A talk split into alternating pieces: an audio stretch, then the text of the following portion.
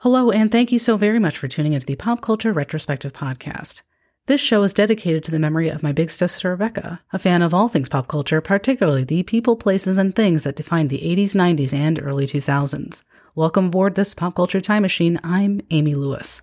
This is episode number 86, our top 10 favorite food, snack, and beverage mascots, primarily of the 1980s and 1990s, with triple time guest Mr. Jason Lady. Jason let me know that he's been very much fascinated by food mascots since he was a little kid. So we decided to put together a show about it, and it was absolutely fantastic and so much fun. Oh my goodness. So this episode is a little bit longer than the ones that I do for the most part, but I think it will feel like you're hanging out with us in the living room or something like that. It was so much fun. I laughed so hard it was really fun to take a deep dive into food, snack, and beverage mascots with Jason, who has become a really great friend to the show. So please enjoy this fascinating list of food mascots. Enjoy.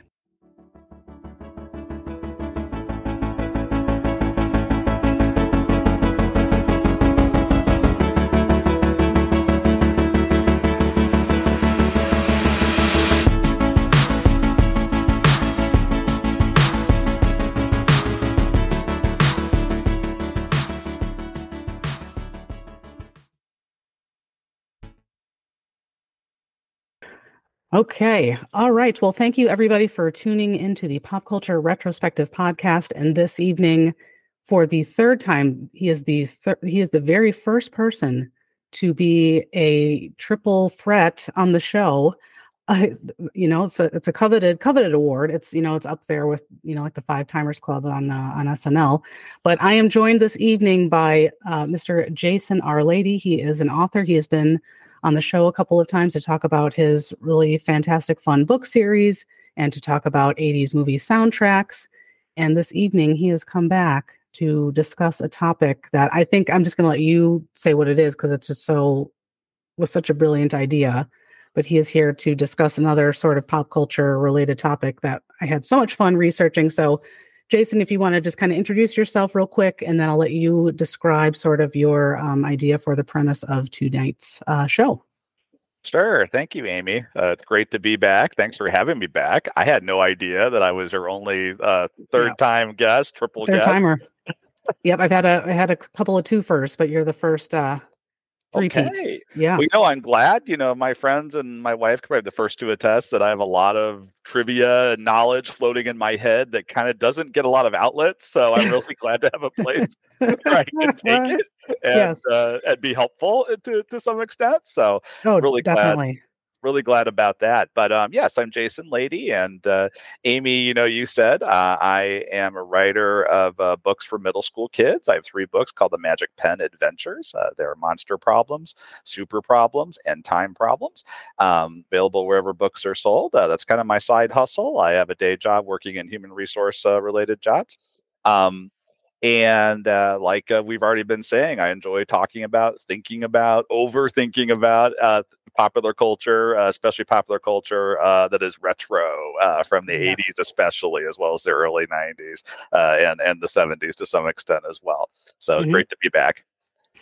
Yeah, that was that was so fun, and you offered so much interesting information and such creative lists and your perspective on stuff from your childhood and the sentimentality and your memories of stuff was just so much fun and you're such a just very eloquent uh, and informative speaker. So it's been really fun to have you on the show. So when you said you wanted to come back and discuss this i was very excited. So thank you. Yeah.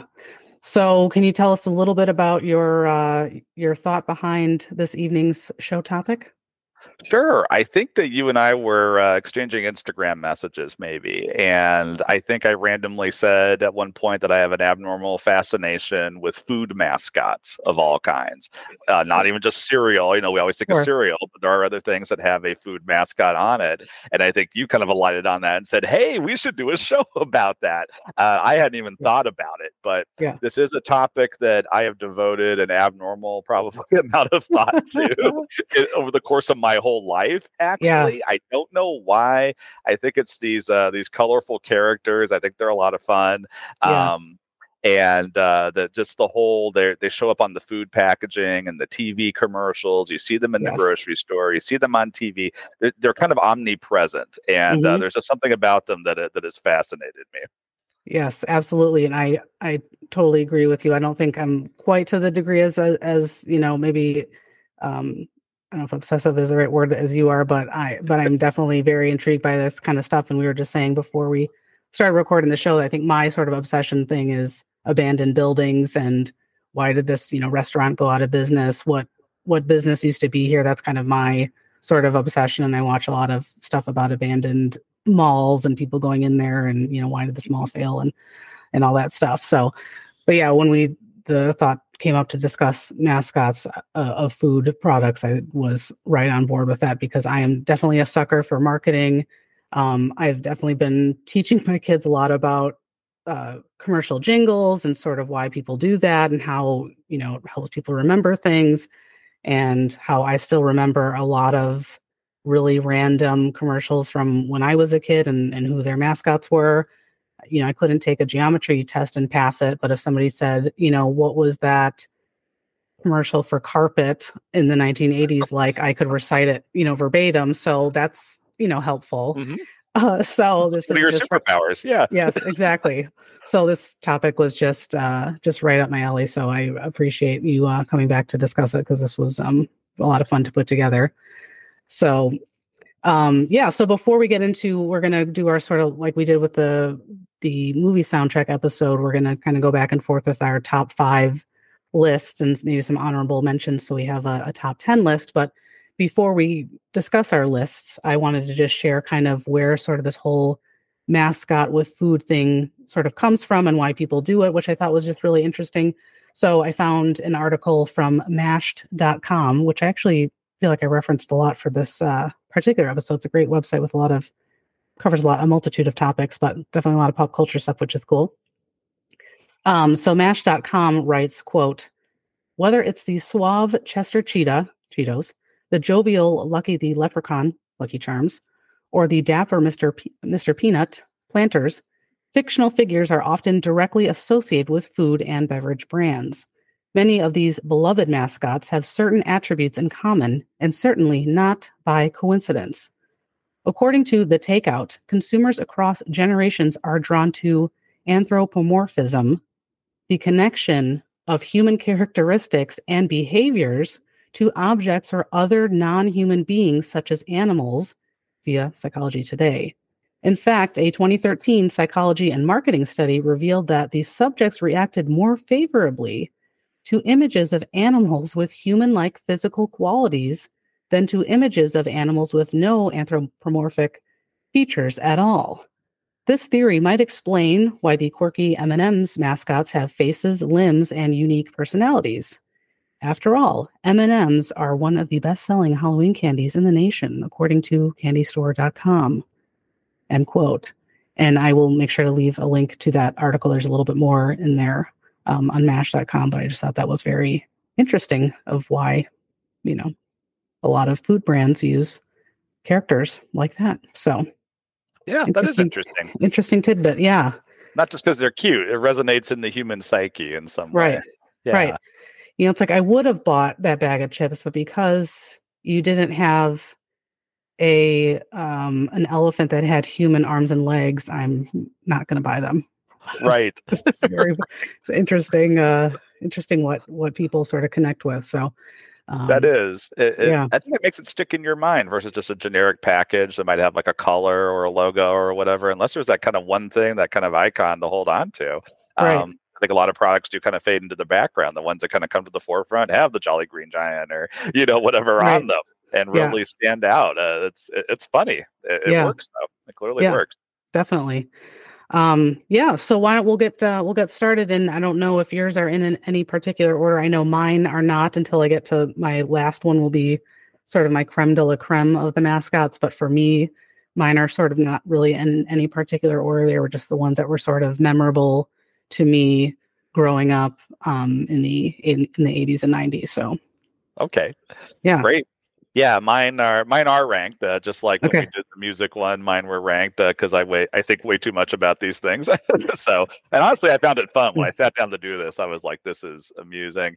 Yes. Um, quick little story about my love of food mascots, and that is I was in a vintage toy store years ago with a friend, and they had all these bobbleheads that were all different cereal box mascots. Ooh. And I was tempted to start a collection right then and there with the Yummy Mummy, who is from the uh, Halloween cereal line. And Yes. my friend said, Don't do it, Jason. Don't do it. It's a slippery slope. You buy one of those, you're going to have all of them, and they're going to take up your whole house. And he was right. I was able to dial it back, but the impulse was there, Amy. The impulse Yes. there. well, good so- for you for refraining. That's so hard. We have to, it is, we have to know when to restrain ourselves. That's right. and That's uh, right. our our worst impulses. So, regardless, uh, to start my list out, uh, number five, um, I have the Lucky Charms Leprechaun at number Ah, five. yes. Last time with Lucky Charms. Oh no! Stuck up here with a whale on me rainbow and swirled whale marshmallows in me cereal. Come on, let's get him down.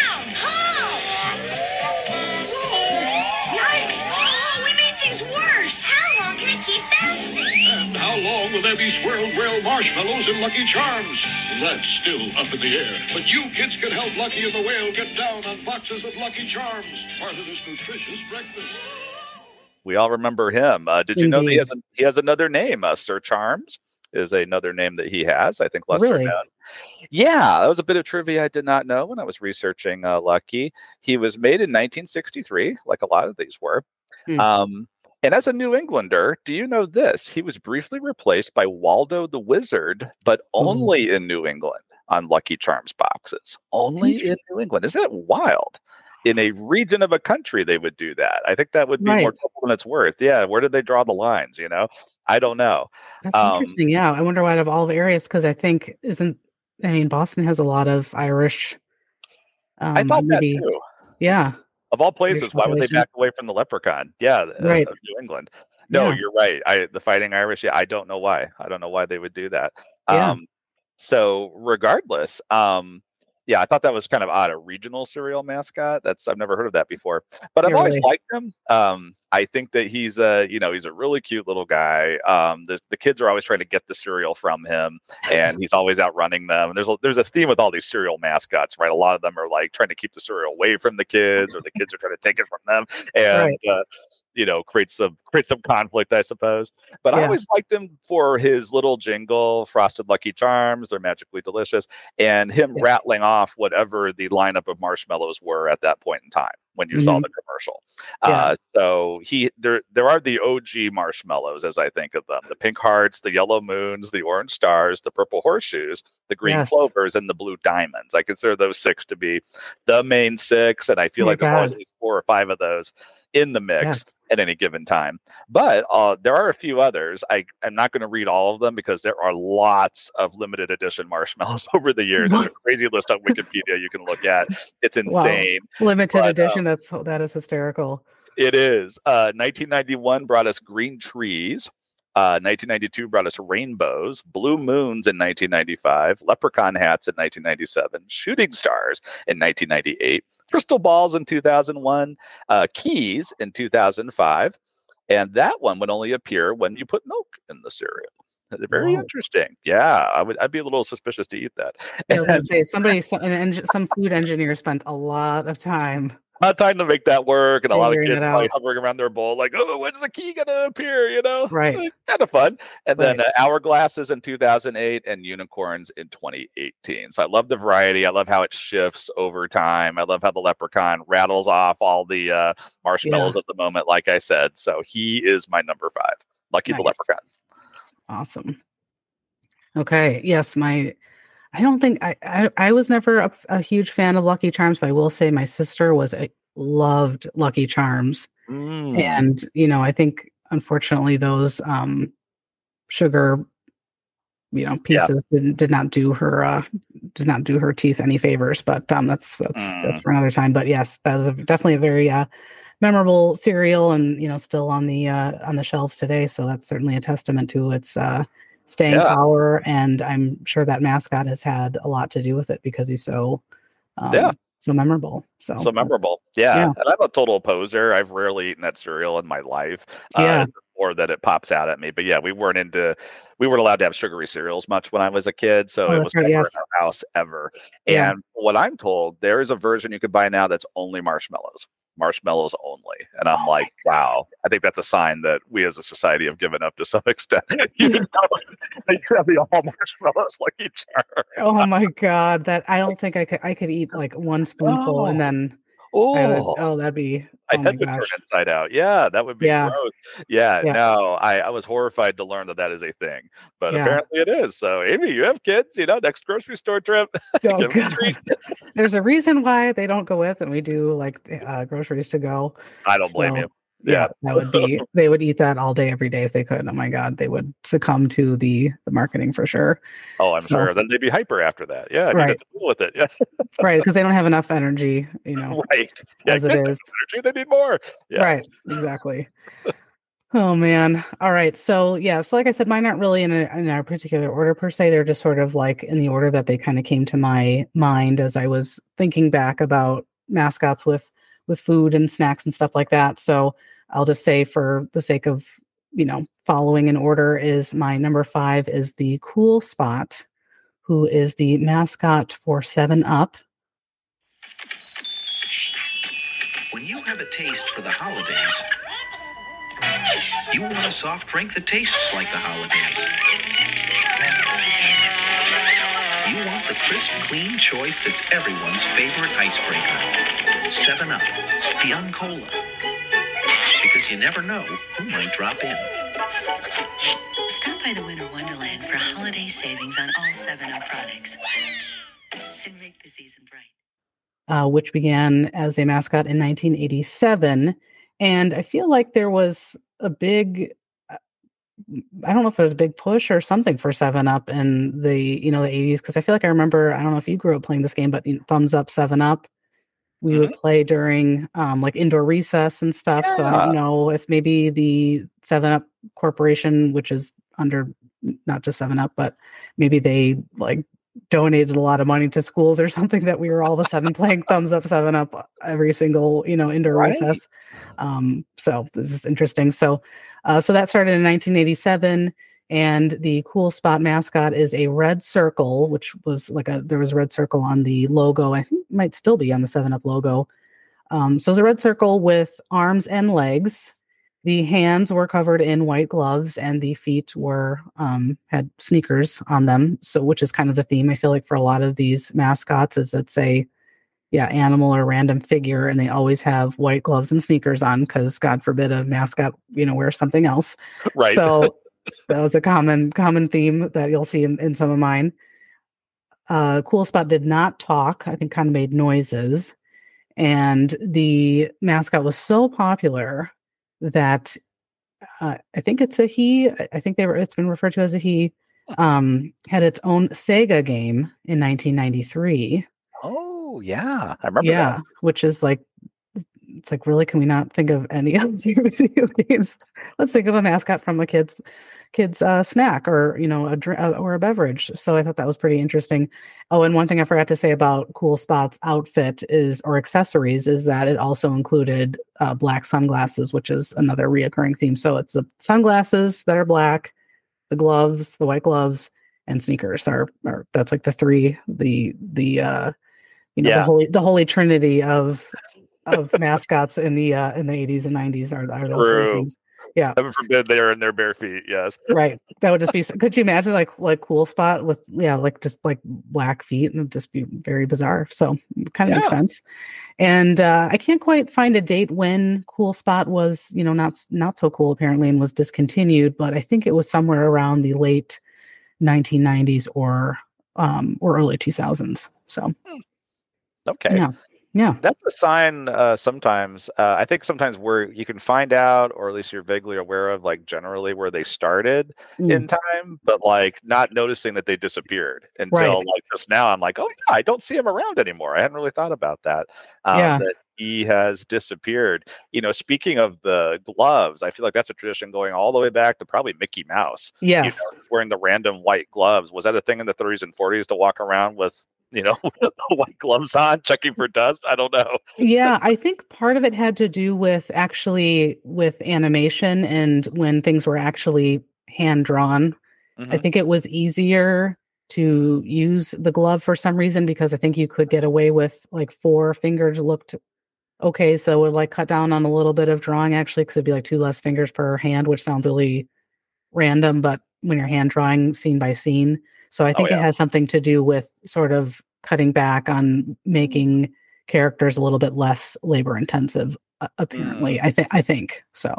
Probably all cost saving measures. Yeah. Yes, no, you're exactly. right. were, you're right. It was frame by frame, cell by cell, Right. uh, labor intensive stuff that they were doing. And I wonder if it also was easier to depict them picking things up and stuff like that. If it was a white hand, you know, versus the rest of their body, which is usually a darker color. Yeah. Right. Mhm. Yep. Yeah, I think it has yeah a lot to do with the hand drawn animation, which I'm sure for most of the mascots on this list, you know, they started out started out as a hand drawn, Yeah. Mhm. you know, mascot, and then eventually shifted to you know CGI and stuff. But Yeah, Yeah. definitely. Well, it's Yeah. funny you mentioned the sunglasses because when you mentioned it, I'm like, you know what? That's actually true. Mhm. Um, like, uh, especially around that time, late 80s into the 90s, like you were just Yeah. a cool, you're a cool cat, cool guy Right. if you had on sunglasses. Right. And uh, Chester Cheetah had sunglasses. yep, Um, California talk about- Yep. Yep. Yep. And I can't remember what exactly his name is in the music video, but the infamous Paula Abdul Oh, Opposites Attract music video where she's dancing with a cat who DJ is- Skat Kat. Yeah. Oh, thank you. That's what. Okay. Thank you, DJ Skat Kat. That's right. So I remember that music video too. I think there were times when he was wearing sunglasses and he Mhm. definitely had sneakers on. Oh, yeah. And I'm 95% sure he had white gloves. I could be Yeah. wrong. You might be right. So- Yeah. I think when Yeah. we're done, we need to find a picture of him. I- yes, out. I know. Yeah, definitely. So, um, so there's the yeah, there's the, there's a theme to that, you know. So Great choice. The Seven Up Red Spot. Uh, I made a Yeah. huge list of these before I pared it down. I did not even think about him at all. I completely forgot about him. same same here. Yeah, until I started looking stuff up, I was like, oh my gosh, yeah, Yeah, he was omnipresent uh, for a Mhm. while there, definitely. For sure. And when you grow up in a family with everybody that has a lot of, you know, GI problems, there's a lot there's a lot of ginger ale and seven up in your house. a lot of is, clear you know, liquids, yes. yes, yes, a lot of like, yeah, ginger based uh, you know, uh yeah, helped a lot Yep. with the uh ongoing the saga of the uh the Anderson uh, Yes. side of the family. Um I- GI yeah, issues. I yeah, understand. my mother's side. Yeah. Yep. No, I, I, I, I completely get it. Yeah. Um, that's not a soda pop that I really go to as a first, second, or even third choice. I'm much more Yeah. a Coke or a Dr. Pepper guy. Hmm. Uh, actually, my favorite pop of all time is Mr. Pibb. But yeah, I don't even know the clear pops very much unless I'm Hmm. sick. If I have a cold, Yeah. you know, or the flu, I'm like, bring me some Sprite, bring me some Seven Up. You know, Yeah. bring that, bring that. But that's the only time I want it. Isn't that weird? I Yeah. don't know what Well, that is.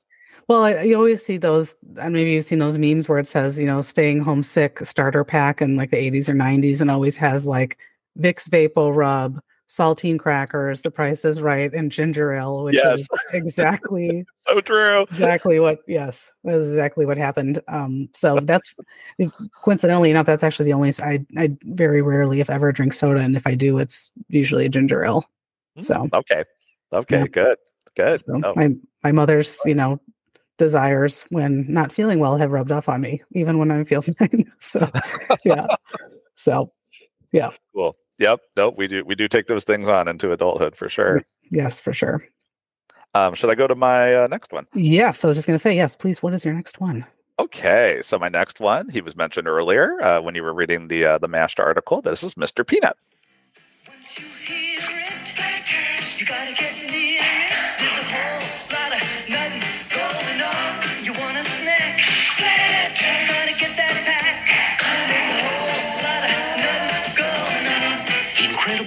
Delicious and so full of energy, Planters nuts are one irresistible snack.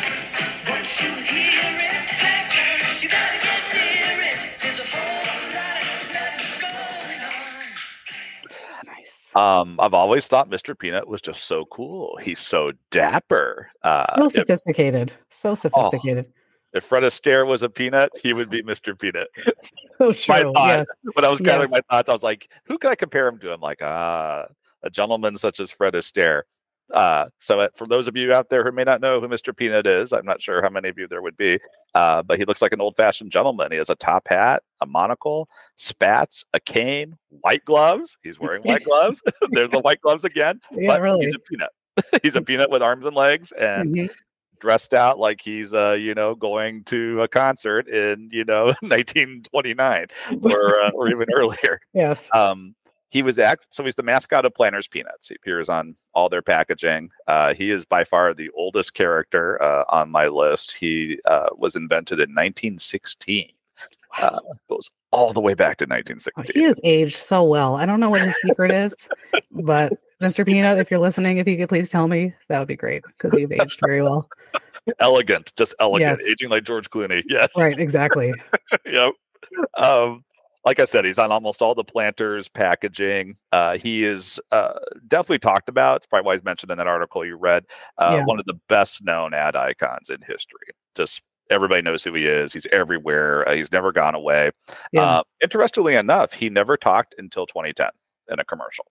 Wow. And the actor who did his voice, Robert Downey Jr., did his voice on the TV commercials from 2010 to 2013. Yeah, Okay. RDJ was the voice of Mr. Peanut. Isn't that hilarious? Oh my goodness. Wow. And other people have taken it up after uh, Robert Downey Jr. stopped doing it. Um, other other voice actors. Um, he's been both an animated character and he has been a stop motion character. I think most recently uh, he has been a stop motion character, a fully 3D, you know, kind of thing. Um, Yeah. But yeah, did not talk for all that time. Invented in 1916 and was just a mute. I think he would just kind of walk out and kind of lean on the thing or whatever. And that was about all he did. He didn't need to talk. That's how elegant Amazing. and coiffed and prepared he was. Regal. Regal. Yeah. Yeah. Wow.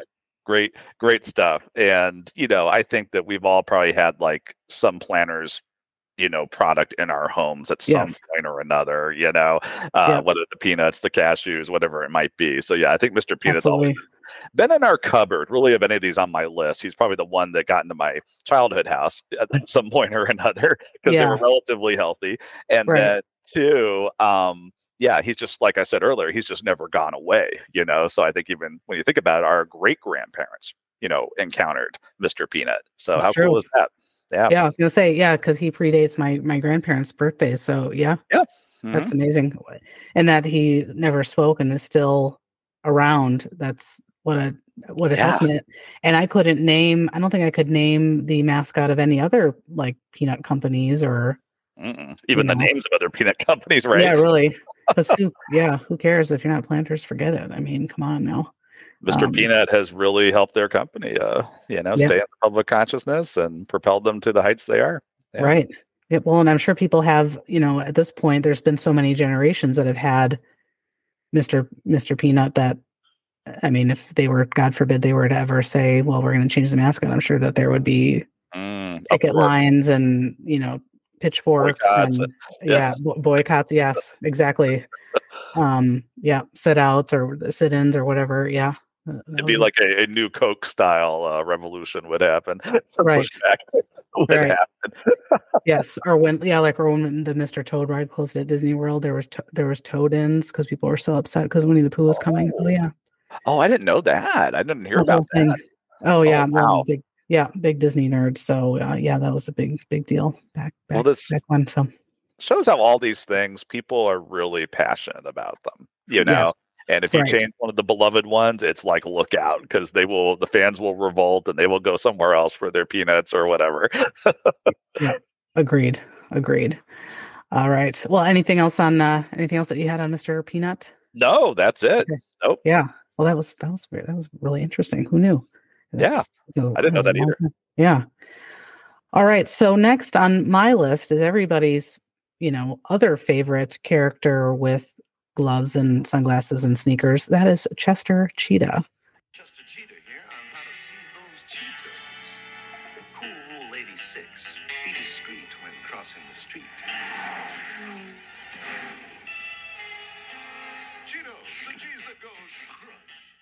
Yeah. And he is still currently uh, the mascot for Cheetos beginning in 1986. and his character was animated, you know, by hand, like we've talked about, uh, until 20, excuse me, 2003 when he became CGI, which is always uh, interesting, which I'm sure is much easier, but certainly changes sort of the vibe of, I feel like, of a character when it transitions from being hand drawn to being on the computer, but totally understandable. Yeah. Um, so he walks on his hind legs and does so, you know, with those those high tops, like I mentioned. So that's sort of a unique characteristic of him. But of course, you know, peanuts, I guess, technically don't walk either. So you know, everybody's got to walk on their uh, their hind legs, uh, which they don't do normally. Uh, prior to Chester Cheetah being the the mascot, uh, Cheetos, their mascot's name was Cheetos, and it was a mouse. And his tagline was "Cheese that makes you go crunch."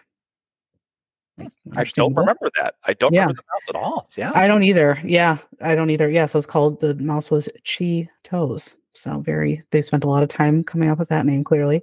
Mhm. And uh, so the people that created Chester Cheetah were the same people that wrote the scripts for the commercials, which I thought was pretty interesting.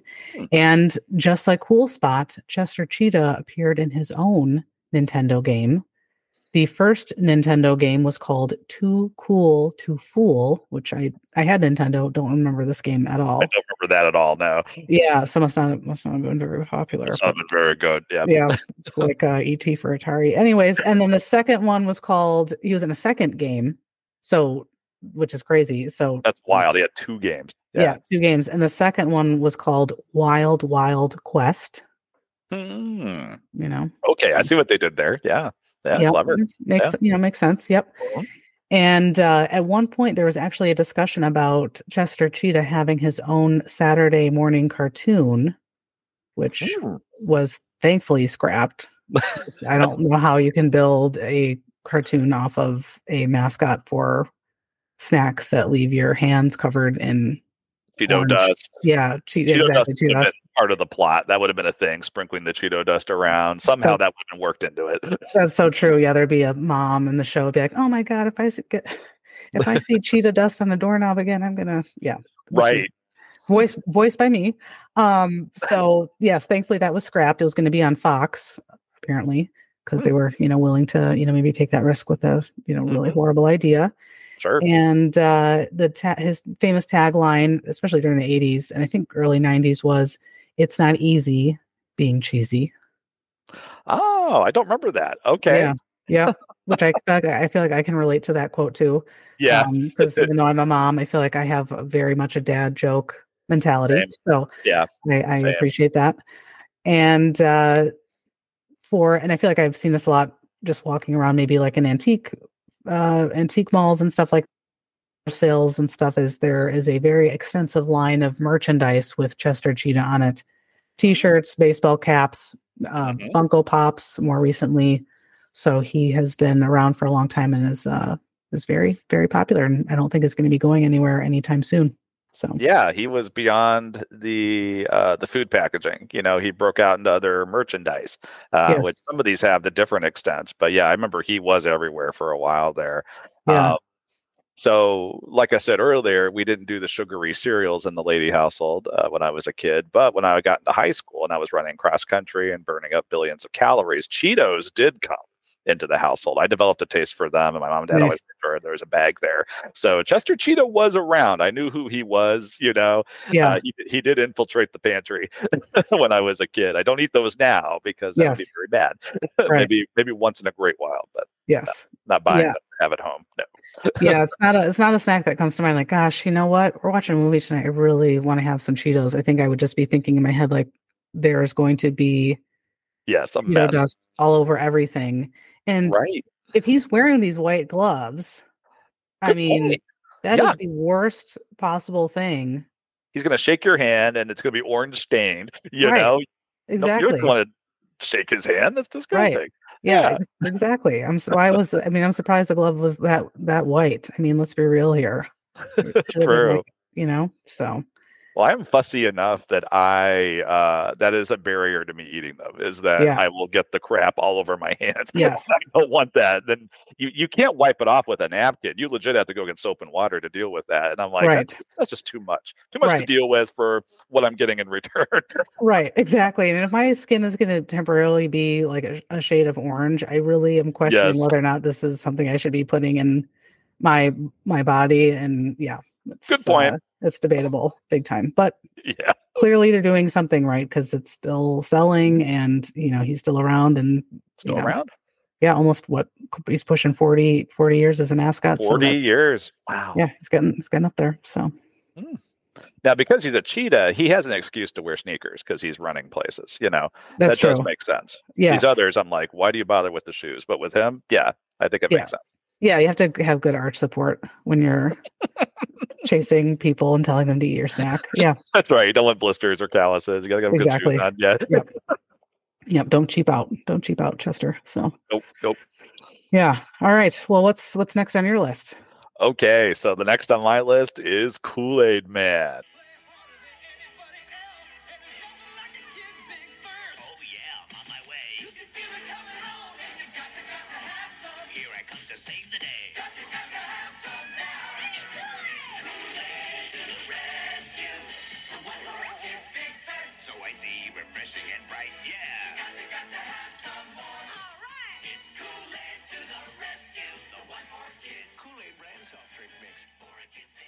Uh, I actually don't know if he is still featured in commercials now. I think he's kind of still out there. I don't think he's as Hmm. big a deal as he used to be. Um, yeah. And for those of you out there who can't visualize him, he's a giant anthropomorphic pitcher filled with Kool Aid uh, with a face and arms and legs. I don't remember if he wears white gloves and sneakers, but he does have arms and legs. Yes. And he's really big, and we'll get into Yes. that. He's not like a little tiny thing sitting on your tabletop talking to you. Like he's actually Hulk sized, uh, but we'll get into that. Um, a prototype of Kool Aid Man called the Pitcher Man was created in 1954 and appeared in commercials, but he looked a little different. Uh, the official version that we know now deba- made his debut in 1974. So Hmm.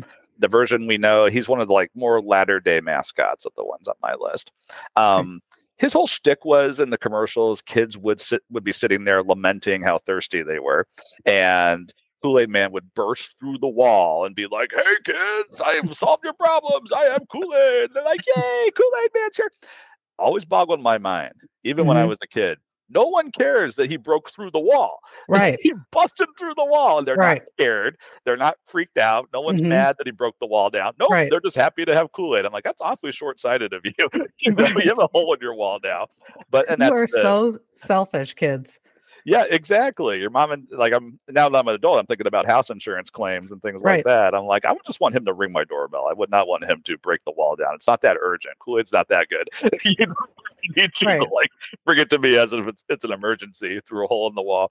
Um, but that goes back to my earlier point where he's big. He is Yes. giant, a Hulk size kind of dude, and he can smash your wall down. So he's he's probably the strongest guy on my list um, because I don't have Tony the Tiger.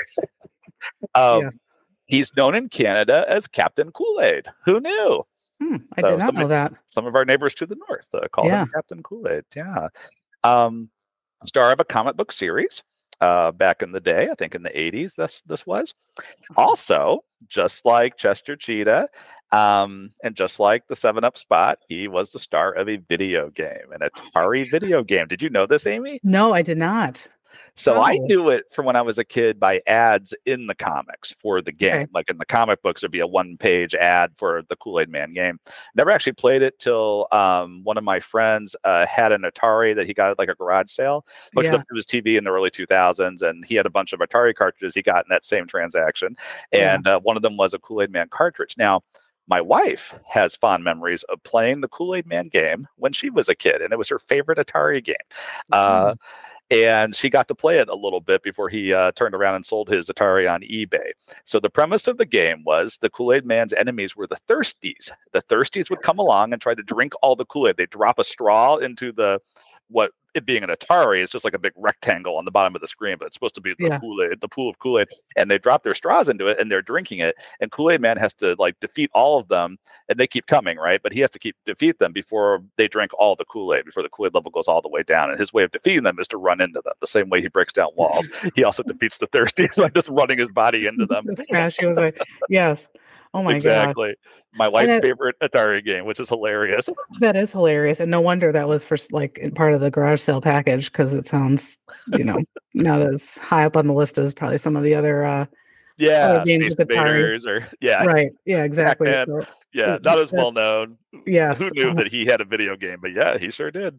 That's oh my gosh, that's hysterical, and how funny that the bad guys were the thirsties because I love when all of these beverage companies sort of hawk their stuff as you know being some sort of thirst quencher. It's like, well, actually, this is full of sugar, so it's actually just going to ultimately make me essentially more dehydrated. So good you point. know, and uh yeah, and I don't know. Did you have the infamous pitcher and cup set? I did Kool-Aid? not. No. Uh, I'm so like with the sugary cereals.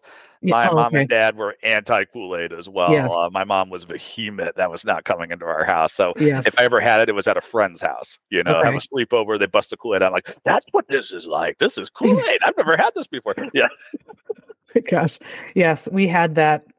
I think every, not to stereotype, I think every mother in like 1985 had the Kool Aid set. So it was the big pitcher, which is like Kool Aid Man. Essentially, it was Oh, clear, cool. clear Oh, liquid. So then I'm sure it got like stained from every ridiculous color that you know Kool Aid came in and flavor. And then I think there were four matching little cups that came with it. So Oh, you yes yeah so that was like the coveted summer pitcher and cups and i'm pretty sure like my cousins had it and maybe you had to like earn points at the grocery store maybe i could ask my mom if she remembers how she acquired it but it was like a big deal to have the uh kool-aid pitcher out Mhm. you know so I bet you did have to send away for it. Yeah, I bet you collected the proofs of purchase and put them in an envelope, and then right you know four months later the set would come to you.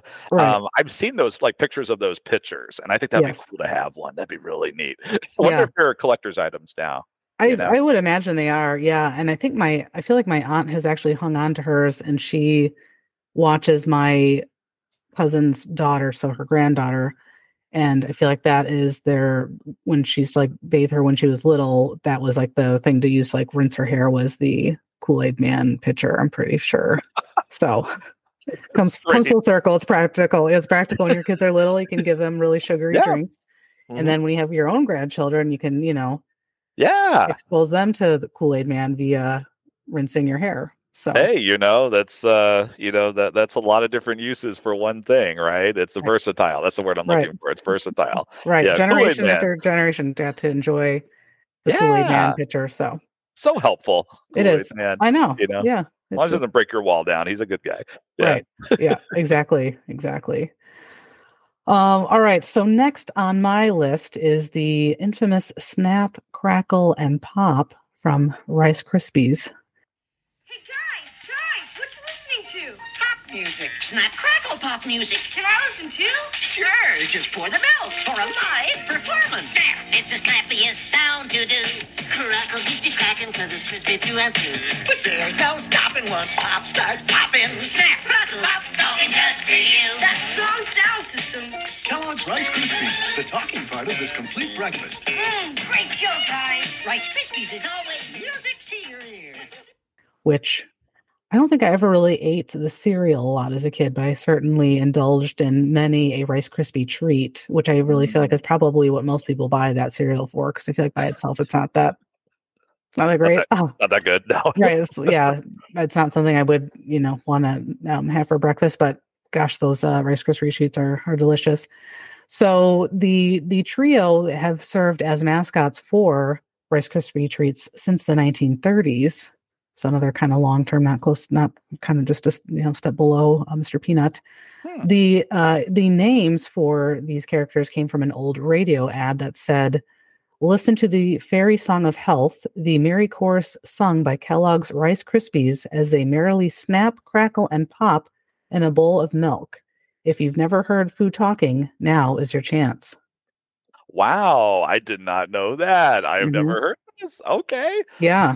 So an old, I- I- you know, I was hoping to kind of channel my inner, you know, 30s announcer voice, but I just decided to to not do that. I'll spare spare the listeners that that uh, that accent. But um, yeah, so it's been been around for a long time and sponsored by, you know, inspired by a radio ad, which which certainly makes sense. And I bet there was probably other mascots that are tied to old radio ads too, because that's how people kind of heard of stuff. Sure. So yeah, and the characters initially looked a lot more like gnomes Hmm. and which i which i found interesting and eventually were drawn to look more like elves which i think is probably more appealing to children because that's what a lot of this a lot of these mascots are trying to appeal to appeal to children so the children will then tell their parents to you know buy them this stuff Pester mom and dad to buy them stuff. Yeah. exactly exactly and uh, the characters all wear different hats and snap wears a chef's hat crackle wears a night or sleeping cap which i don't think people wear anymore but i do because i'm always freezing and then pop wears a shako which is kind of um kind of like a, a hat that's made in, in like a marching band would wear Yeah. Which mhm, kind I- a tall hat. Yeah. Yes, which I had to look up how to pronounce correctly because I think in a previous show there was some mention of a shako for some reason. I think I said shako because I just I'm not I was never in band, so I don't know. So this, is, this is why I have to look stuff up. It's not a word I've ever heard said out loud until this day. Okay, So, same. Yeah, until I did that show, I yeah I had never heard it said out loud either. So I was like, uh.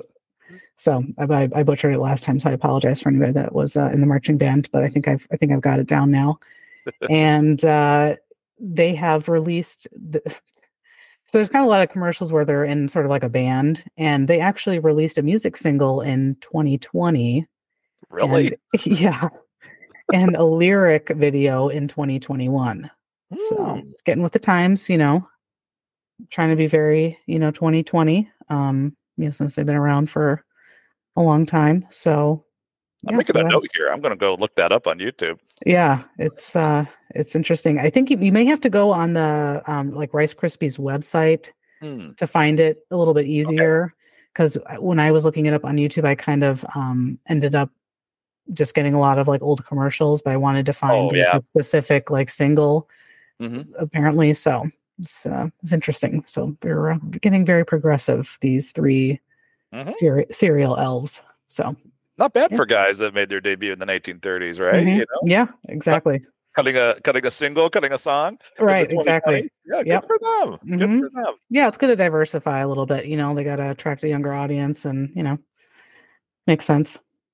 I've always Yeah. liked them. They almost made my list, honestly. Um, That was a cereal we had in our house growing up because Hmm. it was, you know, health on the healthier side.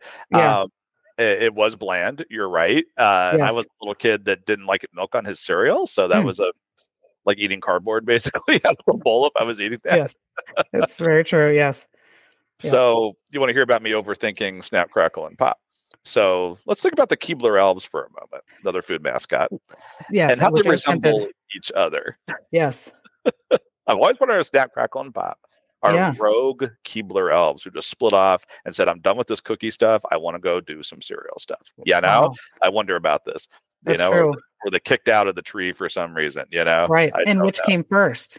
That's what I'd like to know. Hmm, good point. I did no research on Keebler elves, so I, I know. Know. I- I thought about it. Yeah, I thought about putting them on the list, but yeah, okay. interesting. Yeah. So I have to I have to look that up. Um, yeah. Yeah, that'd be I'm gonna make interesting. a note. Yep. Yeah. Who came first? Was one uh, ripped off of the other one? You know.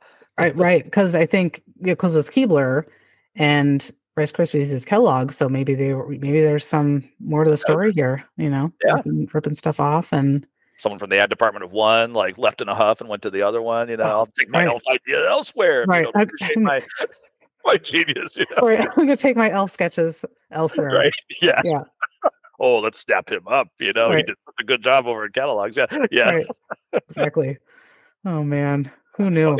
The layers. Right? It's so yeah. I mean, you could really. This is just endless. You know, the this Oh. discussion, this this topic is just infinite. You know. Really. So Really. Yep. yeah, It, it really is. You can make a lot of connections. Um, definitely. yeah. What what's next on your list? Um, so next on my list, i it's kind of a gang, kind of a group. It's uh, Ronald McDonald and Friends, uh, the Ronald McDonald Crew Early Bird Learned How to Fly, starring Ronald McDonald and friends. Look, it's Birdie. Long ago on a day bright and blue. Rubble, rubble. Oh, Ronald, I'll never learn how to fly. We'll help you.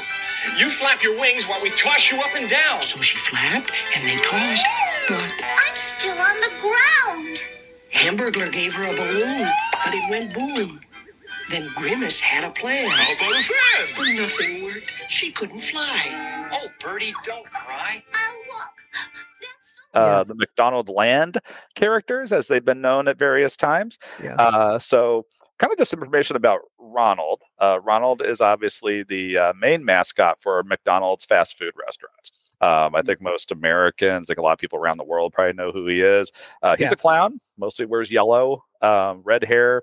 Uh, yeah. he, he's a little creepy looking, you know. I got to admit, look- looking back on it, as a kid, it didn't bother me. As an adult, I'm Right. like, oh, Right. Exactly. Stephen King's It kind of effect kind of happening. Yes. Um, he was created in uh, 1963. Uh, Willard Scott, uh, famous weatherman uh, from the Today Show uh, or Good Morning America, one of the two, uh, Hmm. from the 1980s, uh, played the original Ronald McDonald in the 1960s commercials, which I thought was interesting. I did not know Willard Scott was Ronald McDonald. Wow. Um, he's been a Macy's Thanksgiving Day balloon.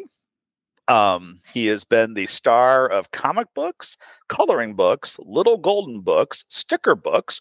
He's had his own video game. I didn't find out like when or what system, but there was a, a McDonald's video game. Um, I gosh. want to say it was like a uh, like a game you played on your computer. It wasn't like an Atari or anything like that. Yeah. Um, don't quote me on that.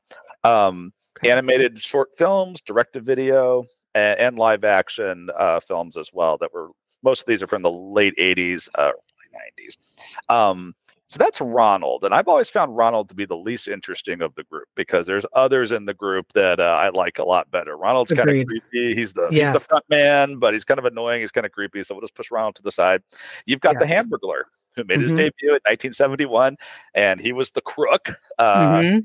Cape, he had a mask, he had a big hat, and he was always stealing, like his name would imply, the hamburgers. um, Genius name. right, I know, right? Yeah. Yeah. whoever thought that up, that that's a great one.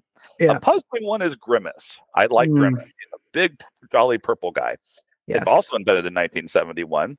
He actually used to have four arms, and he was known as the Evil Grimace. He started as a villain, and he was stealing the soda pop and the milkshakes uh, from the restaurants uh, in the original commercials. He was a bad guy, Really? um, but he changed over time to be a good guy, and he's just kind of a big, lovable goofball. Um, allegedly, all the McDonald's characters represent some food kind of product. He represents the milkshakes. I didn't know that until they released the uh, the Grimace shake this past year. It was a grape milkshake that McDonald's released this past year, and they're like, "It's the Grimace milkshake." Like, I had no idea he was the milkshake mascot. Like, what? He's a yeah. big purple gumdrop with like a face and uh, Right. and legs. Uh, probably about the size of the Kool Aid Man, actually. Um, yes. But uh, tall, purple, kind of obelisk shaped uh, arms and Yes. legs and a jolly face. Um, but yeah, Yeah. represents the milkshakes. Um, Huh. And uh, that great milkshake, I was not tempted to try that at all. That sounded pretty gross to me. Yeah. Uh, you also had your fry kids who would steal French fries. They kind of looked like pom poms with big googly eyes and arms and legs. They were kind of little guys. They made their Mhm. debut in 1977, year after I was born.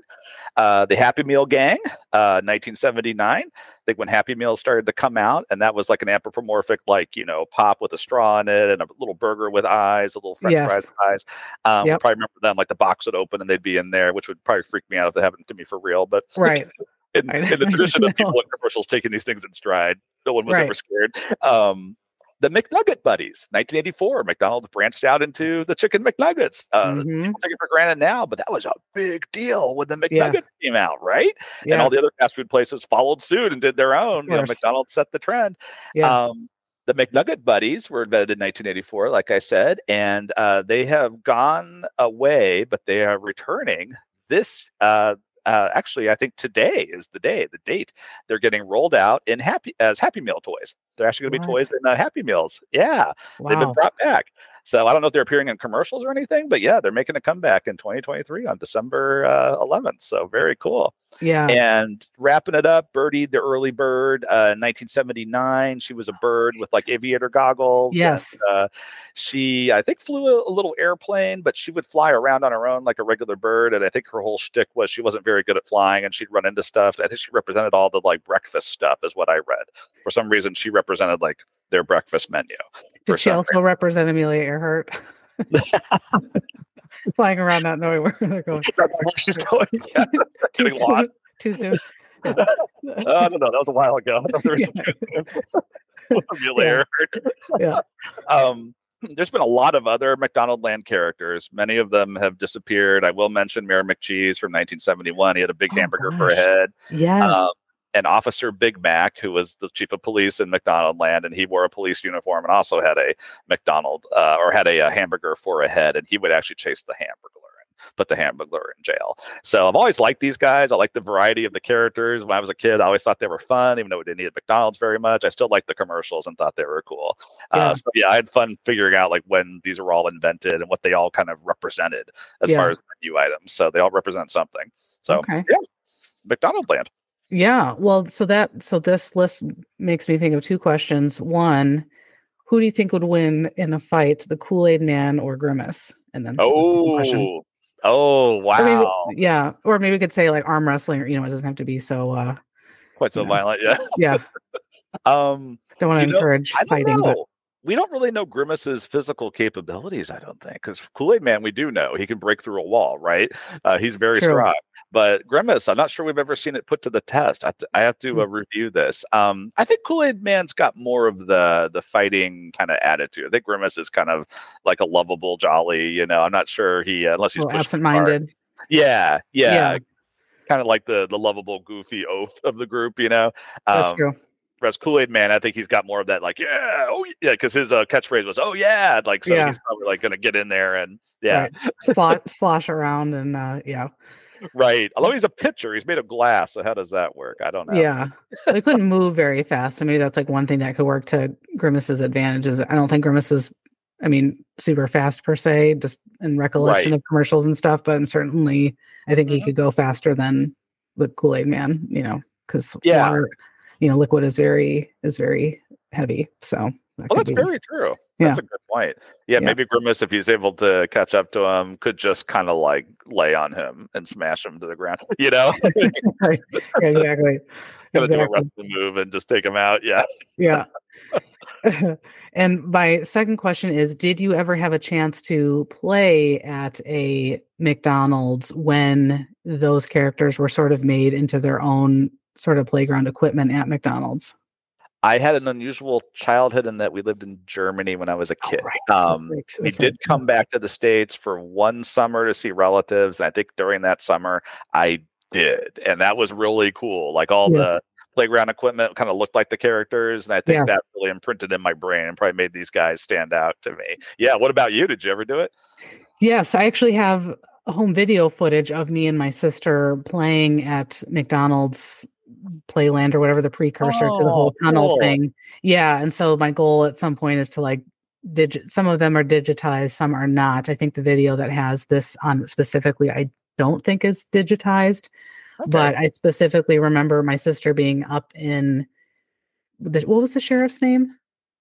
oh um uh officer big mac i think Okay.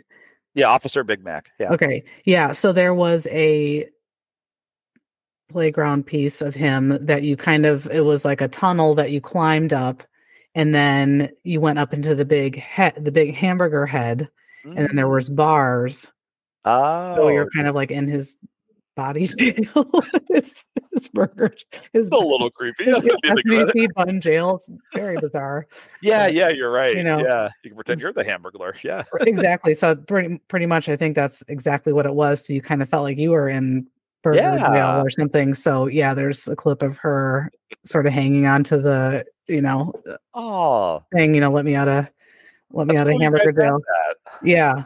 And all of that stuff was of course made out of the same material as every other playground equipment piece in the 70s and 80s that was just full on metal Yes. and so i I- I think this clip is probably in the fall or spring because we had like sweatshirts on, but I imagine that hamburger head must have been 5,000 degrees.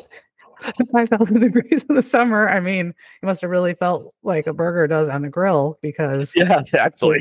all of it was metal and there was, you know, this, there were slides and I'm trying to remember what some of the other things were, but it certainly was, uh, it was definitely all made out of just Mhm. reflective Yeah. hot Metal. metal. Yeah. Like the metal slides, you know, where in the summer Yes. if you slid down them, you burn your legs. I remember those. Exactly. was a Yeah. Oh yeah, we had one that was it felt like it was hundred feet in the air in our playground in elementary school, and it was Oh, my yeah. God, so so hot. Um, Before plastic was widespread, kids, this is what we had to do. exactly, yeah. And I, some kids would put on would find like um, two by fours and try to like ski down it during recess, and yeah, it Oh, was, yeah. was a whole thing. But Absolutely. we survived. Break your arm, it's fine. Just That's just- really special that you have the uh, the home movies though of you guys playing on one of those. That's really cool. That's a nice bit of retro nostalgia, and you guys yes, that yeah, together. Um, They yeah. had McDonald's in Germany, but I don't remember if they had these characters involved with it. I don't remember. Yeah. I yeah. had to look into that and see did the Germans embrace Ronald McDonald and company or not? Or Yeah. they, were they like nein?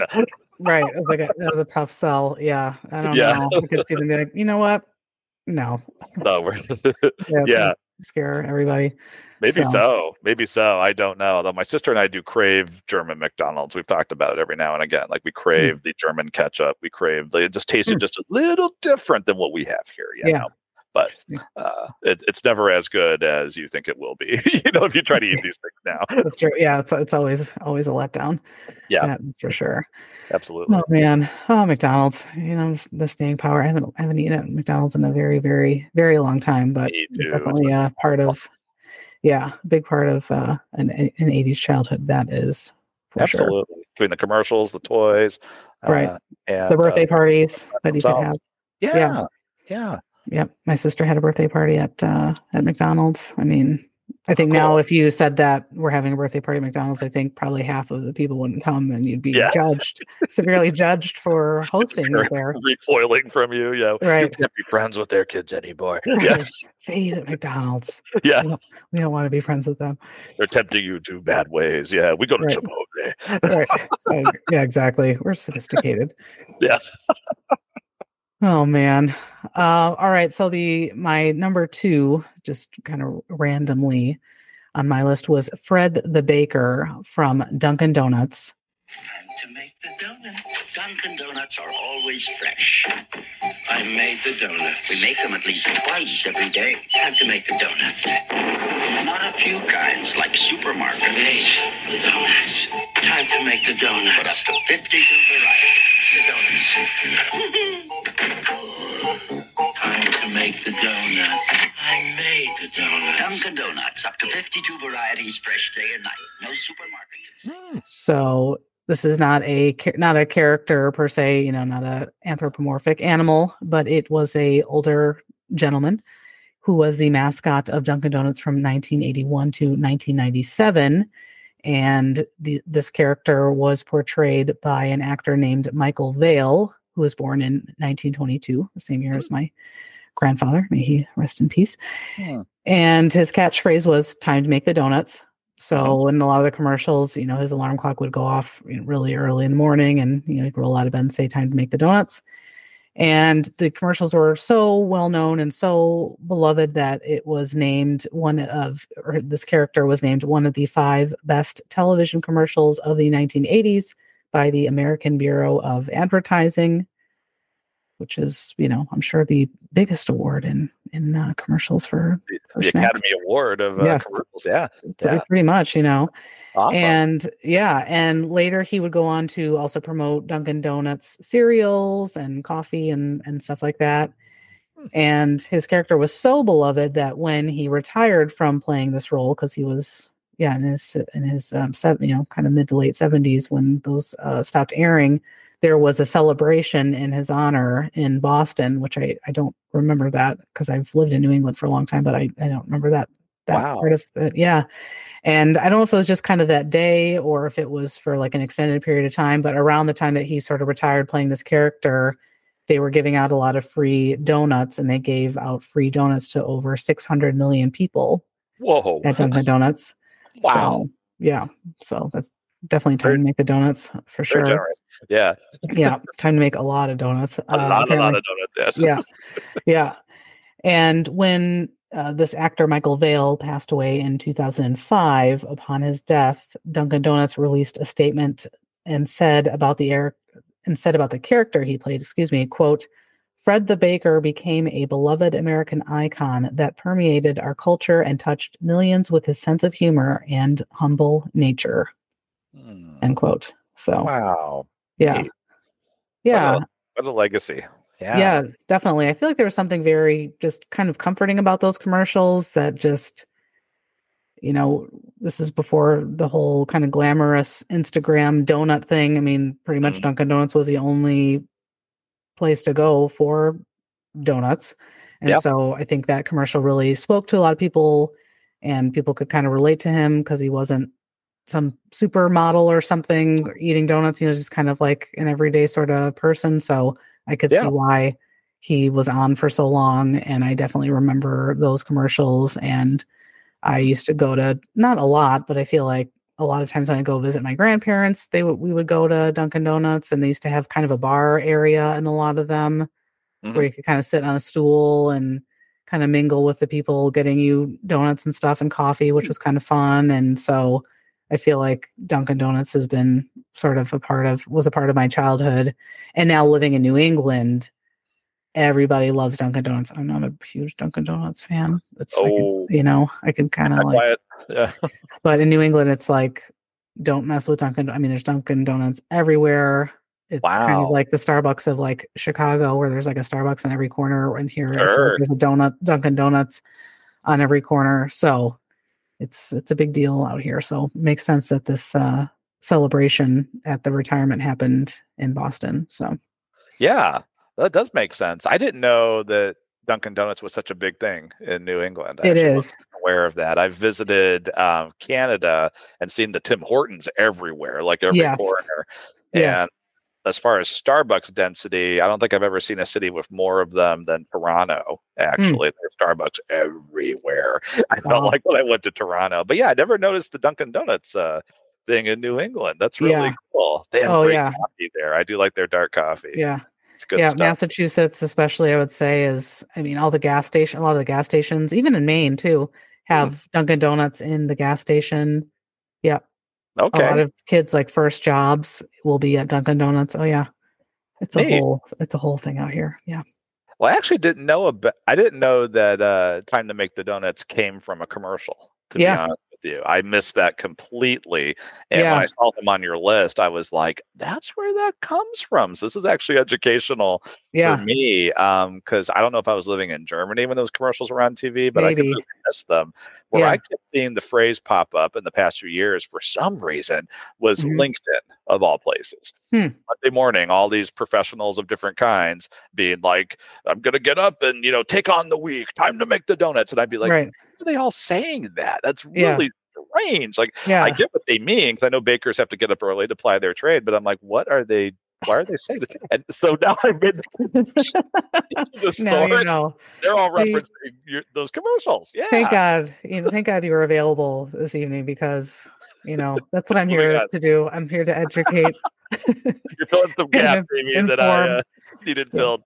yes. None of us know everything, so exactly. Now you know because that is definitely uh, synonymous with this Michael, this um Fred the Baker, for the and trying to make the donuts are that is yeah. I bet there's T-shirts that have his picture on it with the "Trying to make the donuts" guaranteed, which I will be looking up after the show and will secretly order. You will order one, Yeah. yes, Yeah. So and you'll wear it absolutely. No, Yes. I, I I completely respect that. I have uh, t-shirts and tin signs with uh, food mascots on them, so I get it. nice. oh man. So it goes it goes beyond just being really interested in it. It's all part. It's also part of your decor. A That's- little bit. That's. Um, That's some dedication right there. I yeah, just a little bit. Like I said earlier, the whole bobblehead thing. My friend Yeah. said, "Don't do it. Go, don't go down that road." Um, yeah. yeah. It's just, it's just here and there. I'm like, again, you have to Yeah. restrain yourself, otherwise your whole house will be covered. And I don't think my wife would be very happy Yeah. with that. She'd have something to say about it. So Right. with with good reason. You want your company to come over and not think you're a complete weirdo, at least not till they get to know you. So Right. Well, I think I'm trying to think. Is it behind? Yeah, I think you, uh, you probably can't tell exactly in the shot, but one whole bookcase, uh, one whole shelf of my bookcase there is all Walt Disney World books. Oh, cool. Yep. You said you're a, a Walt Disney head. Yeah. Yeah. So if you'd like to plan a trip from, you know, to Disney World in 1990, okay. back in time, I've got you, I got Yeah. you covered. So there's worse, as I like to say though, there's worse, you know, worse addictions to have. So you know, There's far worse hobbies and interests So- than these things in the world, right? exactly. So I try to tell myself that too, and I'm like, you know, I'm really. Right. Exactly. If it brings you joy and you know doesn't hurt anybody, it's okay. Yep, I'm a fan of doing the things that make you happy. Absolutely. Yeah. Exactly. um. All right. So what's? I think we're at the the number one spot now. This is yeah, this is my Okay. number one spot. All right. This is this is my guy. This is my boy. He is my favorite of all time food mascot. The Pillsbury Doughboy. Oh, Pillsbury crescents have so much butter flavor, they're hard to forget. Rejects. Full house. Hot crescents. Why? Oh, hot, fresh Pillsbury crescents. Marge baked them last night. Oh. And the buttery flavor. Buttery? Oh. Yeah, they were loaded with buttery flavor. Every one of them. Uh, like, how many every one of them? Three, four, five. Oh. Try butter flavored crescents. Fresh and hot. And Pillsbury says it best. I have nice. always loved the Pillsbury Doughboy. Present day, as long as I can remember going back, I have just gotten excited when the commercials come on. I Yeah. get excited when I see the food packaging in the store. I don't totally know why. I've always been such a big fan of him. So the Pillsbury Doughboy is pretty omnipresent. We'll get into his uh, trivia in a moment. Um, but he is a, he looks like he's made out of dough. He's like a little guy. He's probably meant to be probably like maybe three or four inches tall. He's got a chef's hat on, as you might imagine. I think he's got a little like uh, kind of uh, handkerchief, neckerchief around his neck. yeah. Um, big giant eyes, little smile. He's got little stubby arms and legs, and he talks in a really high voice like this. Mhm. Is uh, one of his trademarks, as well Yes. as getting poked in the stomach at the end of the commercial that would make him giggle. Right. Um, and so icon and all the Pillsbury commercials going way back. Um, so you talked about decor. So yeah. when my wife and I first got married, as a wedding gift, my parents got us an entire Pillsbury Doughboy kitchen, everything. Oh my god. Were yeah. you were you like crying in the fetal position because you were so happy, or how did that? I was happy. It was just a little much. Was the only thing about it. I Yeah. it was cool because they knew I liked them, so that's why Yeah. they did it. Um, but I was also like, hmm, it's just a lot of stuff. So, um, but there were overload.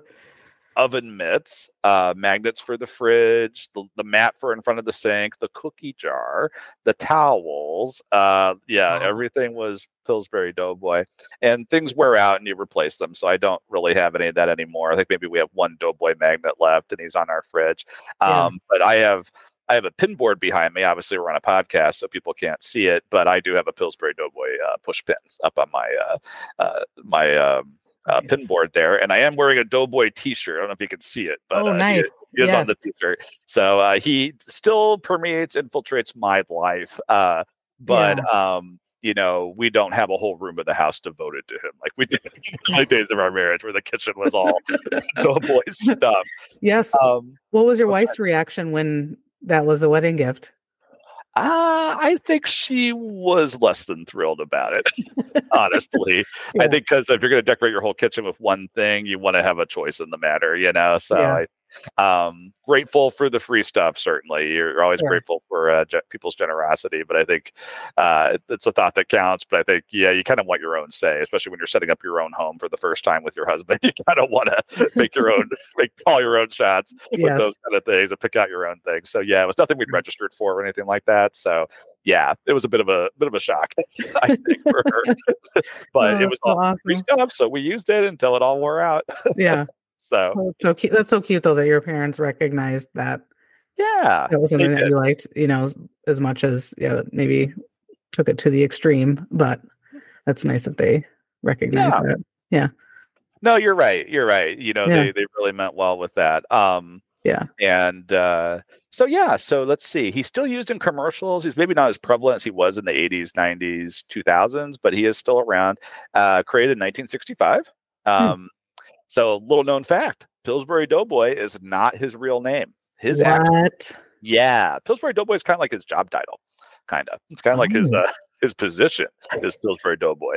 His name is Poppin' Fresh. Believe it or not, is his actual name is Poppin' Fresh. Can you believe that? I didn't know that for a long time. Yeah. He started life as a stop motion claymation character. Now he's done by CGI. They've made that transition, probably less Yeah. labor intensive, cheaper, like you said. yeah. Uh, in the 1970s, he had a whole Dough family that was in the commercials with him. Do you want to Oh hear about the Dough family? yes, I I do. Poppy Fresh, depending on what commercial you watch, was either his wife, girlfriend, or sister. kind of rotated roles. Oh, a little, little disturbing. Um, oh my god, yes, that is. Yikes. Poppy Fresh, uh, Grandpopper and Grandmommer were his grandparents. He had two kids, Popper Boy, well, Popper, that was his boy, that was his uh, son, and then his daughter, Bun Bun, was the daughter. Wow. I would have thought it would be pop poppy for some names. reason. Yeah, Flapjack was his dog, Biscuit was his cat, and there was also Uncle Roly as well. Probably this Very disrespectful. probably the slacker uncle that uh, slept in the living room, right? And know? I don't appreciate the body shaming that they did with the uncle. That is not nice. Uncle Roly, uh, yeah, yeah, you're right. I didn't think about that. Yeah, good, good point. That's what the Uh, school the school counselor and me. That's where that's where my, my brain goes. Yeah, no, you're you're not wrong to think about that. And you know, it was the 1970s. Maybe that explains some That's of true. that. You know, It's a good way Um, to motivate somebody to get healthy is to, shame them. completely mock them, right? Yeah. uh, like Ronald McDonald and like some of the others on our list, uh, like Mr. Peanut. Um, also, uh, Pil- Pillsbury Doughboy has been a Macy's Thanksgiving Day parade balloon several times, and whenever I see him, I just freak out. In fact, I think there's posts of uh, me on Facebook where I'm taking the photo of the television. you know when the Doughboy Yeah. balloon is coming by, and I'm like, it's a Pillsbury Doughboy balloon. Like my friends probably think I'm insane, but you know, Yeah. it's it's just a thing. So Yeah. yeah, he is my number one. And when we talked about doing this, there was no question what my number one would be, and it's the Pillsbury Doughboy. Yeah.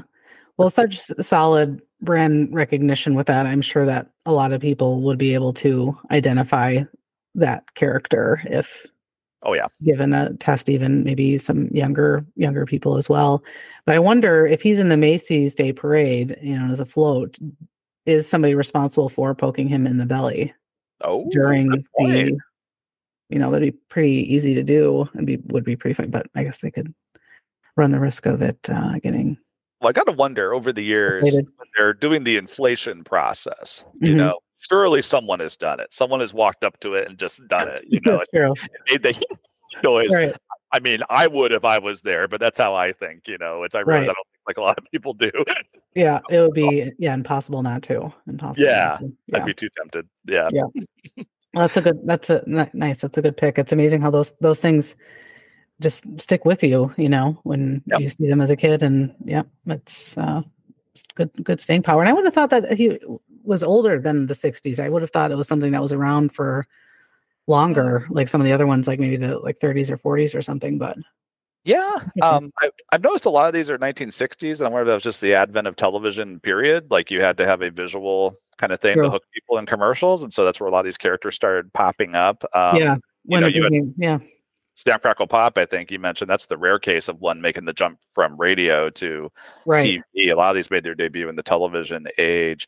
So I wonder if that was part of it. Uh, they just plus maybe there just wasn't the you know in the early days of uh, television, the very early days, maybe there just wasn't like the technology to like make the puppet look right or something. You know, I don't know. That's true. but- Yeah.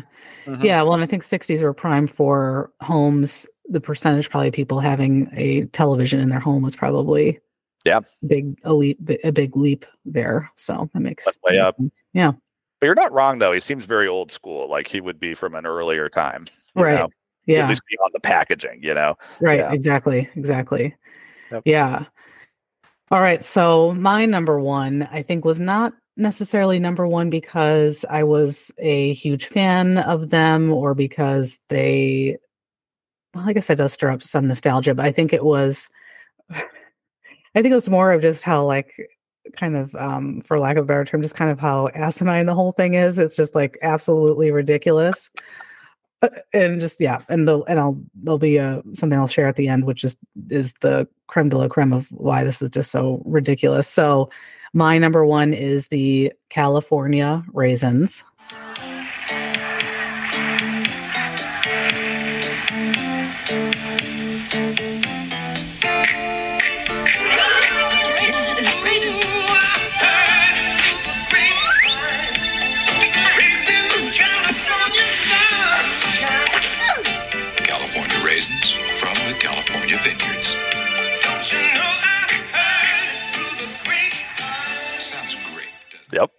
so Oh, yeah. yes, uh, just ridiculous the whole the whole thing so the california raisins first appeared in 1986 and they kind of came out of this i don't know discussion concern whatever that the california raisin advisory wanted to work towards getting people to eat more raisins which that sounds like the most bo- boring job i can think of.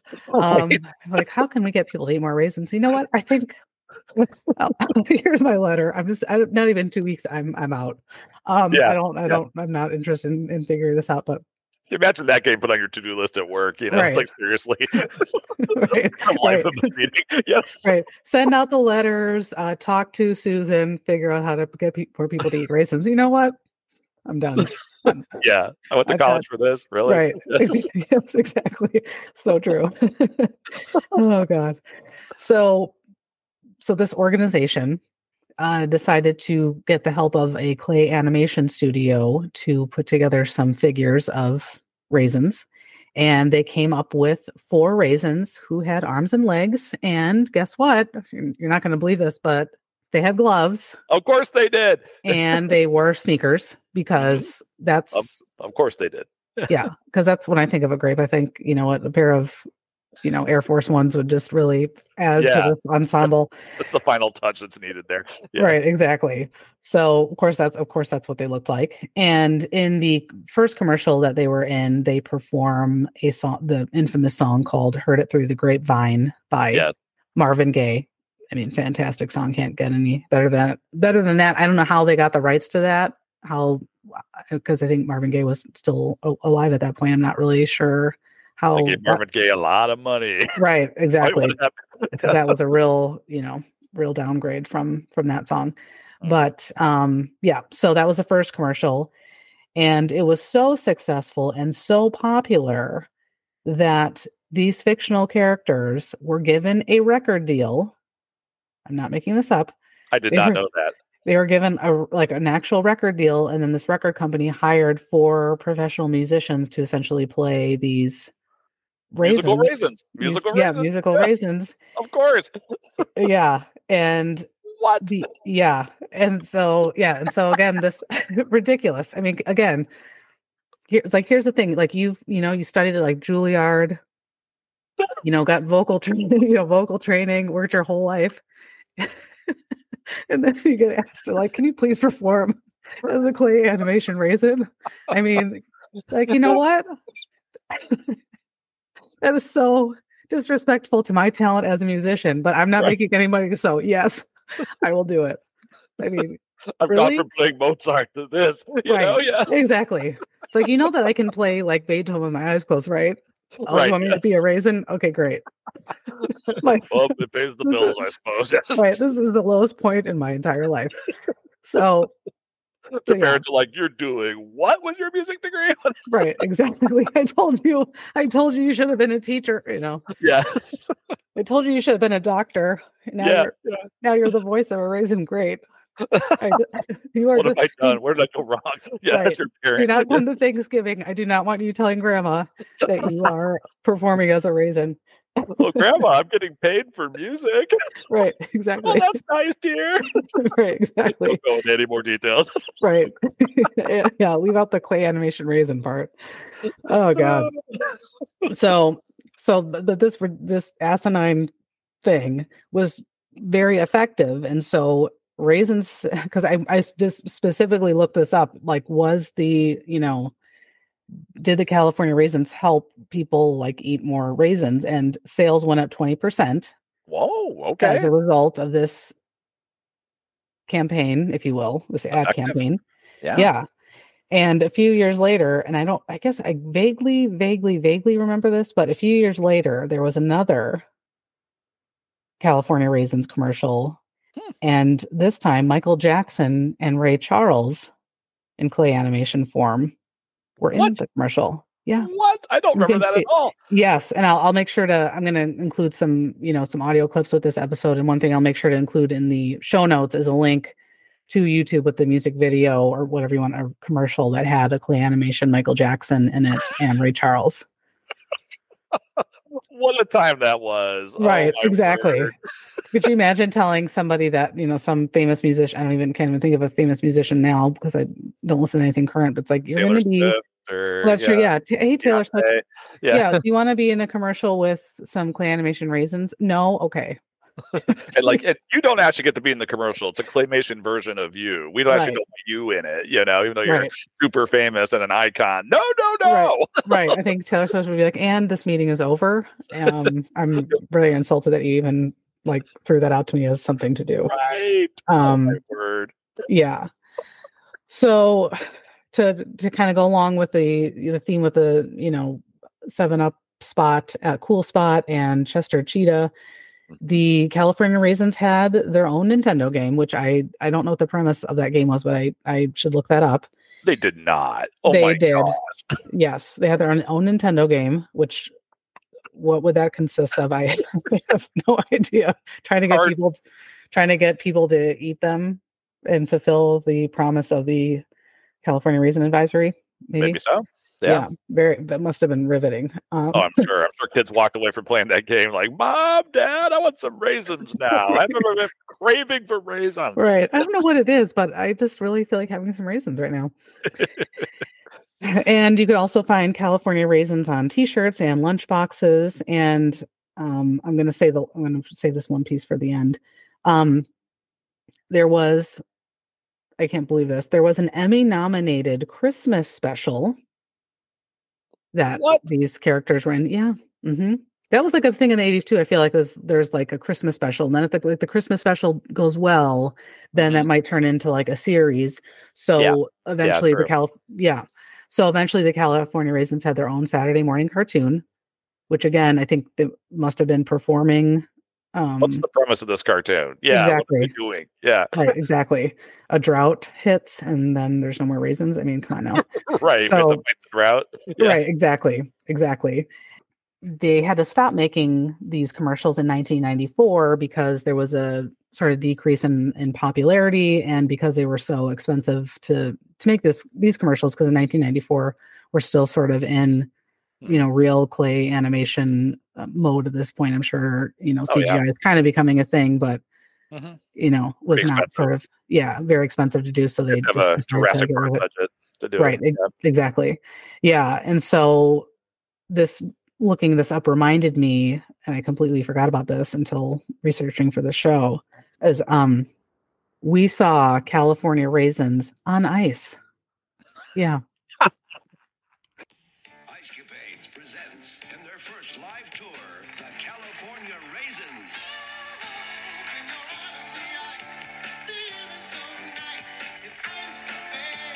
Live in concert, exclusively for you.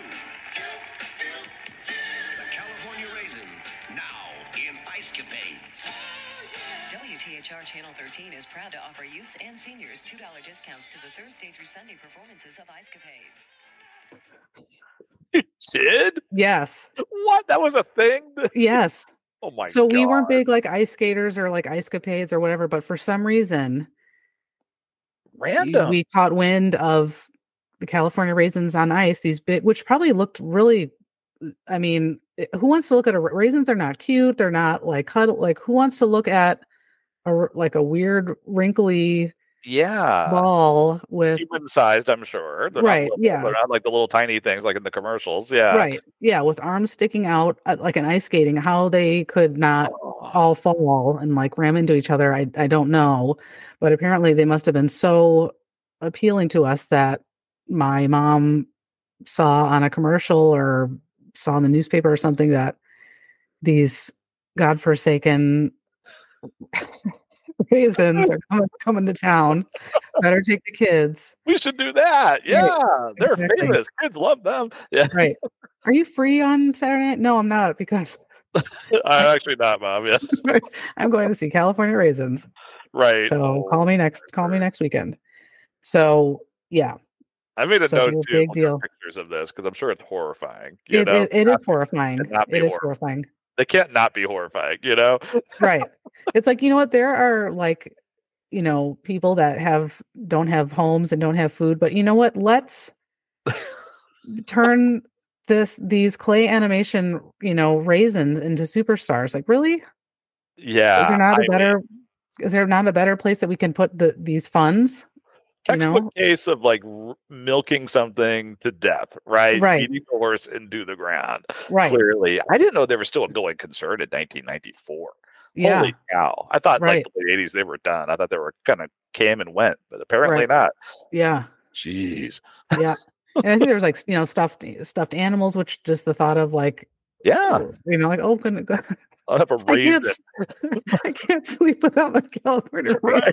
Mommy, the monsters are coming. Here's that raisin you like. Oh, Right. everything's now. Right. This great. is just as- Right. This is just this is actually scarier than the monsters that I'm imagining in my head. So right. um, I remember yeah. the little uh, plastic figurines. Uh, Yeah. remember seeing those in the stores, and yeah, yeah. Yeah. I thought they just had a moment, though. I had no idea all this like stuff came out of that. right. Oh my So- word! So somebody had like put together like an ice skating routine. Yeah, for giant raisins, right? Right. Again, there's a choreographer, some poor choreographer. Right. right. It's like I studied dance and ice skating for 20 years. Right. I was in the Olympics, right? right. And now I have to teach these I was the understudy for Nancy Kerrigan, you know. Now, exactly. So what you're Oh. saying is that the California raisins are a conga line of professional humiliation, is what you're saying. Exactly. Yeah. Yes. Well, that's it. Right. If I was a professional ice skater, I'd have been so thankful that I had that ginormous costume over my head so nobody could tell. No one knows who you are, right? You could see Maybe I could get more work because no one sees my face. Right. Exactly. Is there any other Pays the bills. Yeah. true? Right. Yeah, laughing all the way to the all the way to the bank. I hope they Um, were all well paid. Everybody involved with it, you know. Yeah, you know what? Probably not. Um, Yeah, actually, probably all, all went somewhere else. Yeah. right, but probably all the all the all the free uh, California raisins they wanted, though. I'm sure. So that would be worth it. For the rest of your life, you get free California raisins. Right. Yeah, it's like, oh, great. Yeah, exactly. So yeah.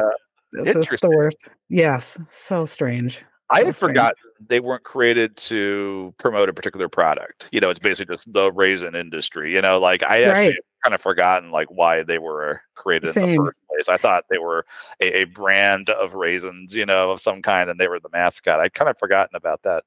Yeah, me too. Or- I thought it was just like I, as a kid. I think I, I just thought it was another cartoon, another character, like not associated with anything. I just like, oh, Yeah. California raisins, like cool, like beach. You know, there's all these stereotypes that Yeah, when true. you grow up, you know, grow up in the Midwest, you know, is like, oh, California's this like real exotic, warm, amazing surfing, right. Sunny all know. the time. right? Exactly, Yeah. you know, thing. So I didn't even think, you know, connect it with like promoting uh eating raisins. Right. And they were cool, So- right? They were jazz musicians. Didn't to have Yes, saxophone and yeah, Yes. like all these Yes. cool jazz musician raisins, you know? Yeah. right. Jeez. Nothing says Wow. jazz like a claymation raisin. I Raisin. mean, Yeah. Oh yeah. just, uh, Crazy. Well, I'm gonna go look up some Yeah. of this stuff later Yeah. because I am fascinated. ridiculous. Yeah, ridiculous. Um, so yeah, so we have a couple of uh honorable mentions. I think I've I- got two on my list. I don't do. know. Okay. I have two as well. All right. So uh yeah, why don't, we, why don't you start us off with your uh honorable mention?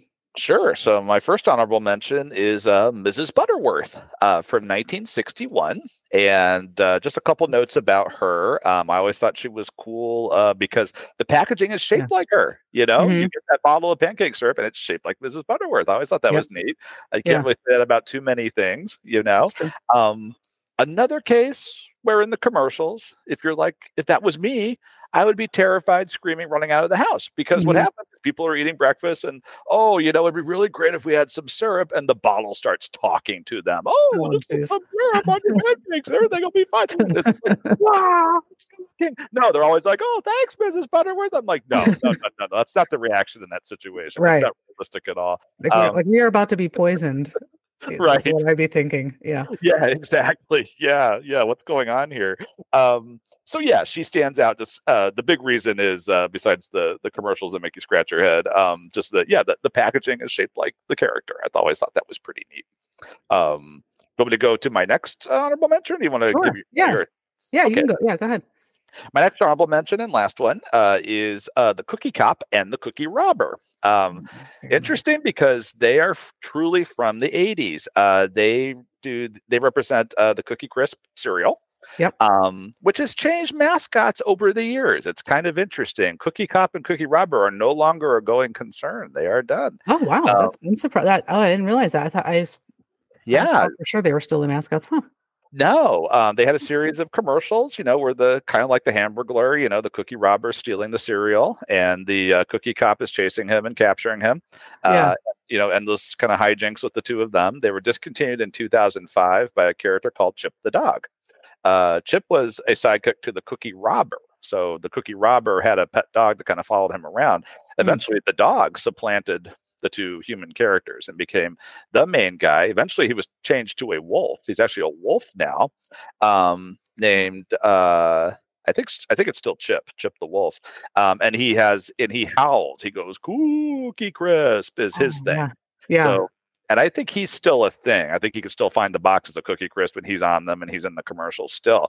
Um, so yeah, Cookie Cop and Cookie Robber, you know, for the purposes of a retrospective, you know, pop culture podcast, it's interesting to, you know, nostalgia, think back about the two of them because they truly were the 80s and the 90s and then boom, they were gone and they're no Yeah. longer around. So of all the ones on our list, you know, uh, in addition to some of those McDonald's characters, like they are no longer, you know, Yeah, uh, right. anything you find in the store. Yeah. Wow. So And funny those how are my honorable mentions. nice. Well, th- those are those are great ones, and it's funny how in the '80s a mascot that is an individual that has broken out of jail and is a burglar is like cute, you know. Right. The Now smart ones, you know. Yeah. Right. Right now, it'd be like canceled, you know. Yeah. We don't say. want kids emulating this. Yeah. right. Don't aspire to be a dog that steals stuff. Don't do that. That's not good. I know, I know, Yeah. right? Yeah, the Hamburglar was a thing. Um, like like we said earlier, half those cereal commercials were like kids stealing the cereal or the mascot Right. stealing the cereal. stealing? Yeah, what's the stealing? Yeah, and to this and to this day, if I'm there's like a couple like weird, not that I'm a very fashion conscious person by any means, but if I am ever wearing a, I, and I do have one, I have like a black and white striped shirt, and every single time I wear it, I'm like, I feel like I'm the Hamburglar. I I'm the Hamburglar. I'm not sure I'm in the mood to be the Hamburglar today. I'm like out in public. It's like nobody else is thinking that except for me, but I, you know, um, Pretty but- easy to uh, make a Halloween costume out of the Hamburglar. I think I've seen a lot of people do it. You can pull that Yeah. together pretty easily. Yeah. right. Yeah. And well, just the name Hamburglar is so genius that I don't oh, I know. know why that you know they could, should really bring that back somehow in a way that I don't know. Mhm. You They know, could do a lot more with it, I feel. they Yeah. could. they, they they. Ha- Where's the imagination? I don't know. yeah, exactly. all about very the true. McCafe now. They want to be like Starbucks and right. like, oh, go back to your roots, go back to the hamburger. That's how we fell in love in the first place with you, McDonald's. I know exactly. It's like who are you catering to? It's uh apparently not you know not kids. No, kids are not wanting lattes. Yeah, right. Exactly. yeah frappuccinos. no, they're not. right. Yeah. So I, I you know so if McDonald's would like to hire us for some you know marketing stuff, we can make sure to leave our contact info in the, We uh, are available. Yeah, show notes. Yeah. Let's you know let's can bring it back.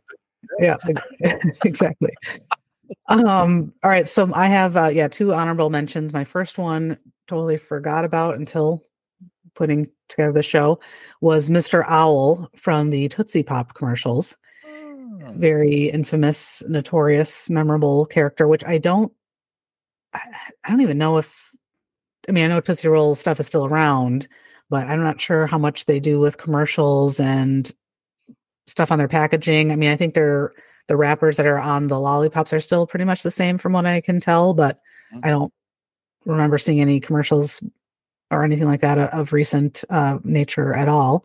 Um, But anyways, yeah. So Mr. Owl with the with the Tootsie Pop, um, he started being in commercials in 1968 as part of the new ad campaign for Tootsie Pops. And he was created by the Doner Company, which is an advertising agency that's actually still around. They've been around since the 1930s, and they're based in Detroit, Michigan, which I thought was really cool. That is cool. Yeah, because you don't hear, you don't, don't hear about Detroit very much.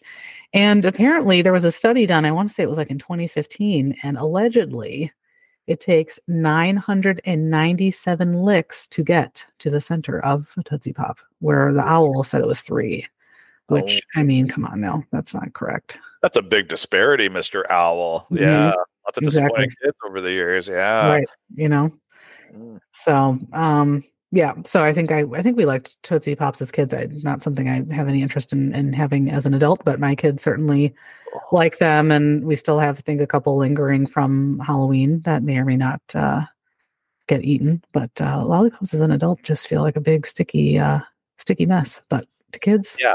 you know so uh yeah so that was that was that I one patience with it. Like I wouldn't get to Yeah. the middle it. I'd be like, I'm done. I can't take the time to like, you know, get to the middle of this thing. Sorry. Yeah, and the middle is gro- uh, the middle is like gross. It just feels like it's Not going it. to no, and it feels like it.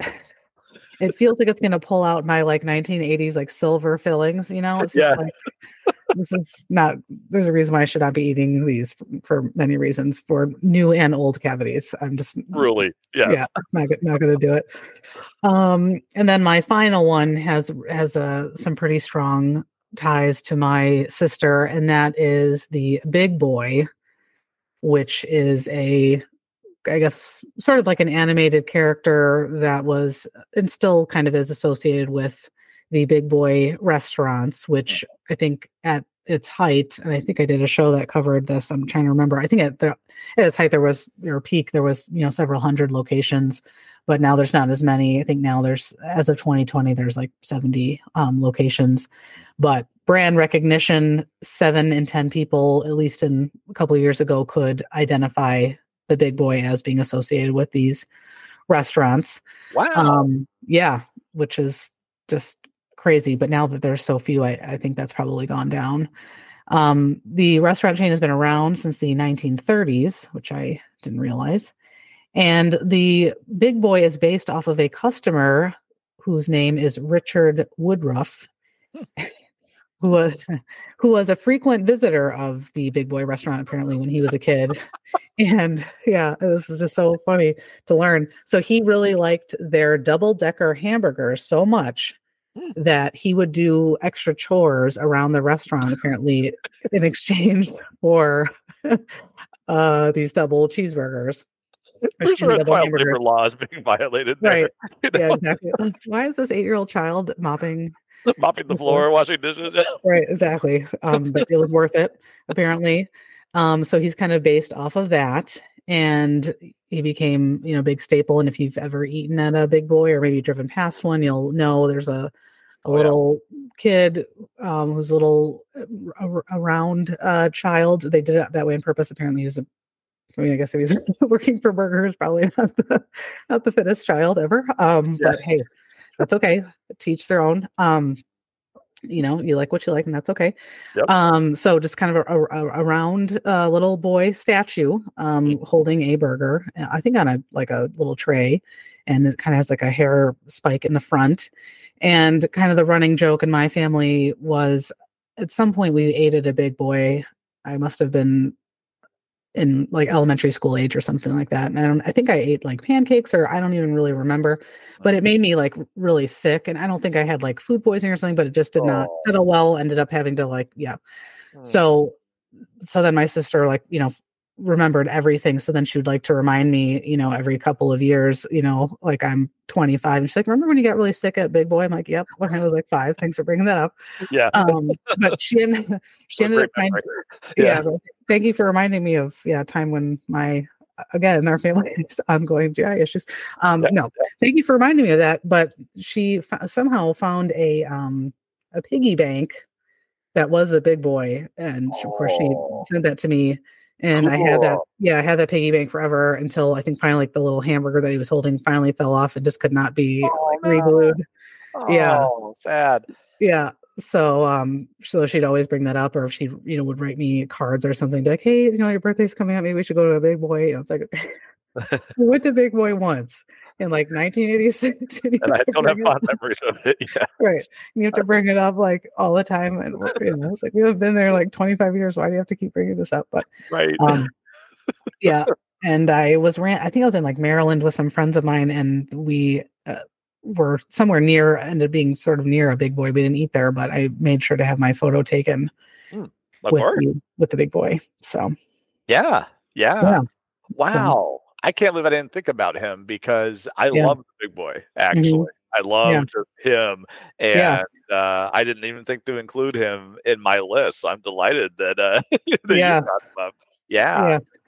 Yeah yeah I definitely have a little figurine of him on Yeah. my desk at work. I think I gave him to a coworker at one point. But yeah, I used to have Yeah. a little plastic uh, doughboy. Uh, and I think he was running like with the hamburger, like Yeah. you know, holding it. yeah nice you know, now that you say that it makes me want to get one for my desk because i have a lot of my um sister's little kind of like knick-knack Oh, Um, cool. uh stuff that she had yeah so I should i should add that to the uh you. Think of her. collection. Yeah.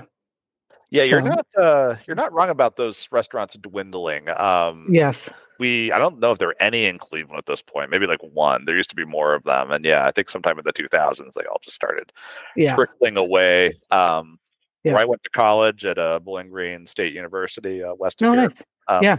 Ohio. Um, there was a big boy restaurant right on the main drag across from the campus. So like, and it wasn't that expensive. So you know, we would go there and you know have lunch or dinner there every so often. That was kind of the Yeah. college student place to go. nice And, oh i uh, totally would have too have some memories. Yeah, and just Yeah. uh, my family's from the Midwest, so if we'd visited my aunts or my grandparents, you know, we'd be going to yeah Frisch's Big Boy, and that was the thing. They were known. I don't know if it was a franchise thing, but like I saw those restaurants under different names over Mhm. the years. Like Yeah. Eli's was one, Jerry's was another one, Frisch's was another one, and then just Big Boy. Yeah. Um, I will It tell you, we franchise yeah yeah, it must have been because I remember Yeah. growing up seeing that, just thinking that was cool. Oh, it's the same thing but a different name. Wow, I was Right. easily, easily impressed child. Um, right but, uh, we just went we did a weekend trip to cincinnati uh, back in november and we went to the american sign museum is there like signs throughout the years and Mm-hmm. wow. the uh, Oh, evolution of signs neon signs metal signs all sorts but um, Mm-hmm. they did have a big like big boy like statue Ah. there and i took a you better believe i took a picture of it and i was Yeah. so i was like it's the bear boy! So yes i was i was freaking out uh, seeing him. So yeah i've always thought he was cool Um, yeah me too. Very mid-century modern sort of as they say now you know aesthetic kind of thing and yeah. Yeah and uh that 60s retro 50s kind of thing going on there art deco thing with him i really he's got the Right. swooping kind of pompadour hair yes uh, he just seems so welcoming. Come and eat my hamburgers you know? Right. The double and if you can't afford it just mop the floor and clean a couple toilets and we'll, we'll And you're in. Yes. right. And then you'll be all set. You Yeah. off the menu yes. Yes. Exactly. What exactly. life lessons are we teaching here? Yeah. Right. Yeah exactly.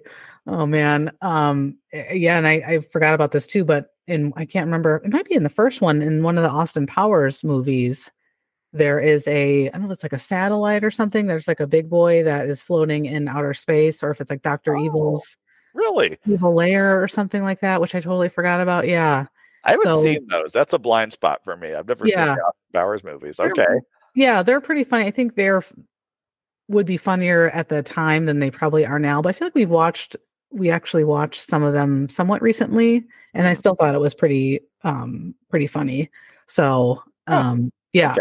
But i think that that's i think that's like dr so there's a, a you know the villain in the movie is is dr evil and i think his like evil lair is like a, a a big boy that's floating in outer space. I think that's what it is. that's awesome So- the space station is like shaped like him yeah right. So just for that alone, it might be worth watching it. Um, i but think there's- so yeah, I think there's some you know kind of crude sort of um, humor, which I'm not always a huge fan of. But I think that there's uh, uh, there's some enough funny enough sort of stuff to it, and I do like Mike Myers a lot.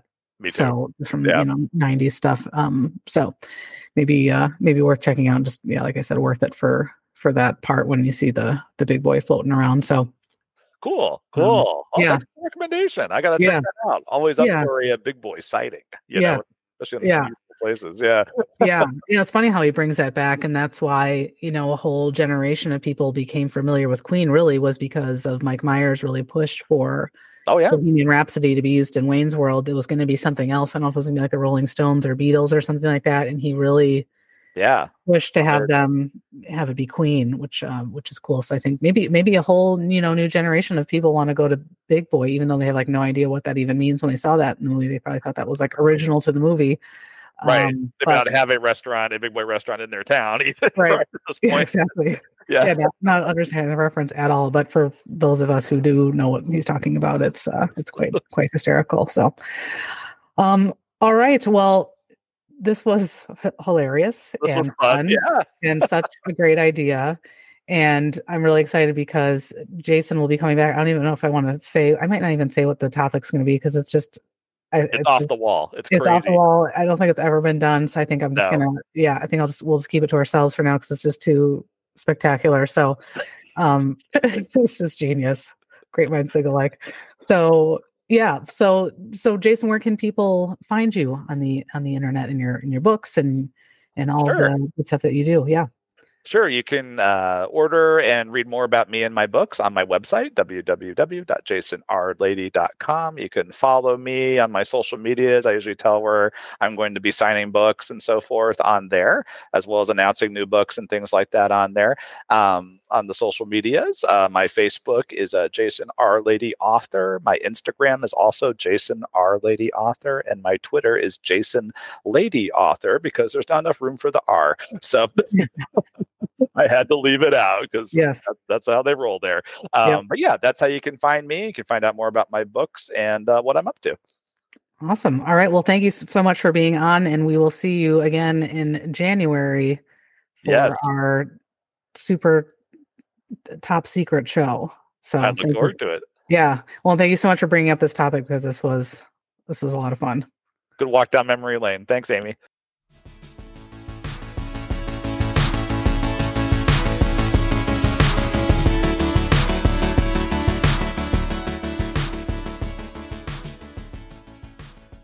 I hope you've enjoyed this look back at some of the fabulous and memorable and bizarre food, beverage, snack, etc. mascots of the 1980s and 1990s with Jason. I hope you will join me for my next show where we will be taking another fascinating look back at some of the greatest decades of all time, the 80s, 90s, and early 2000s, that is. Until then, be kind, be safe, and hold on to your memories.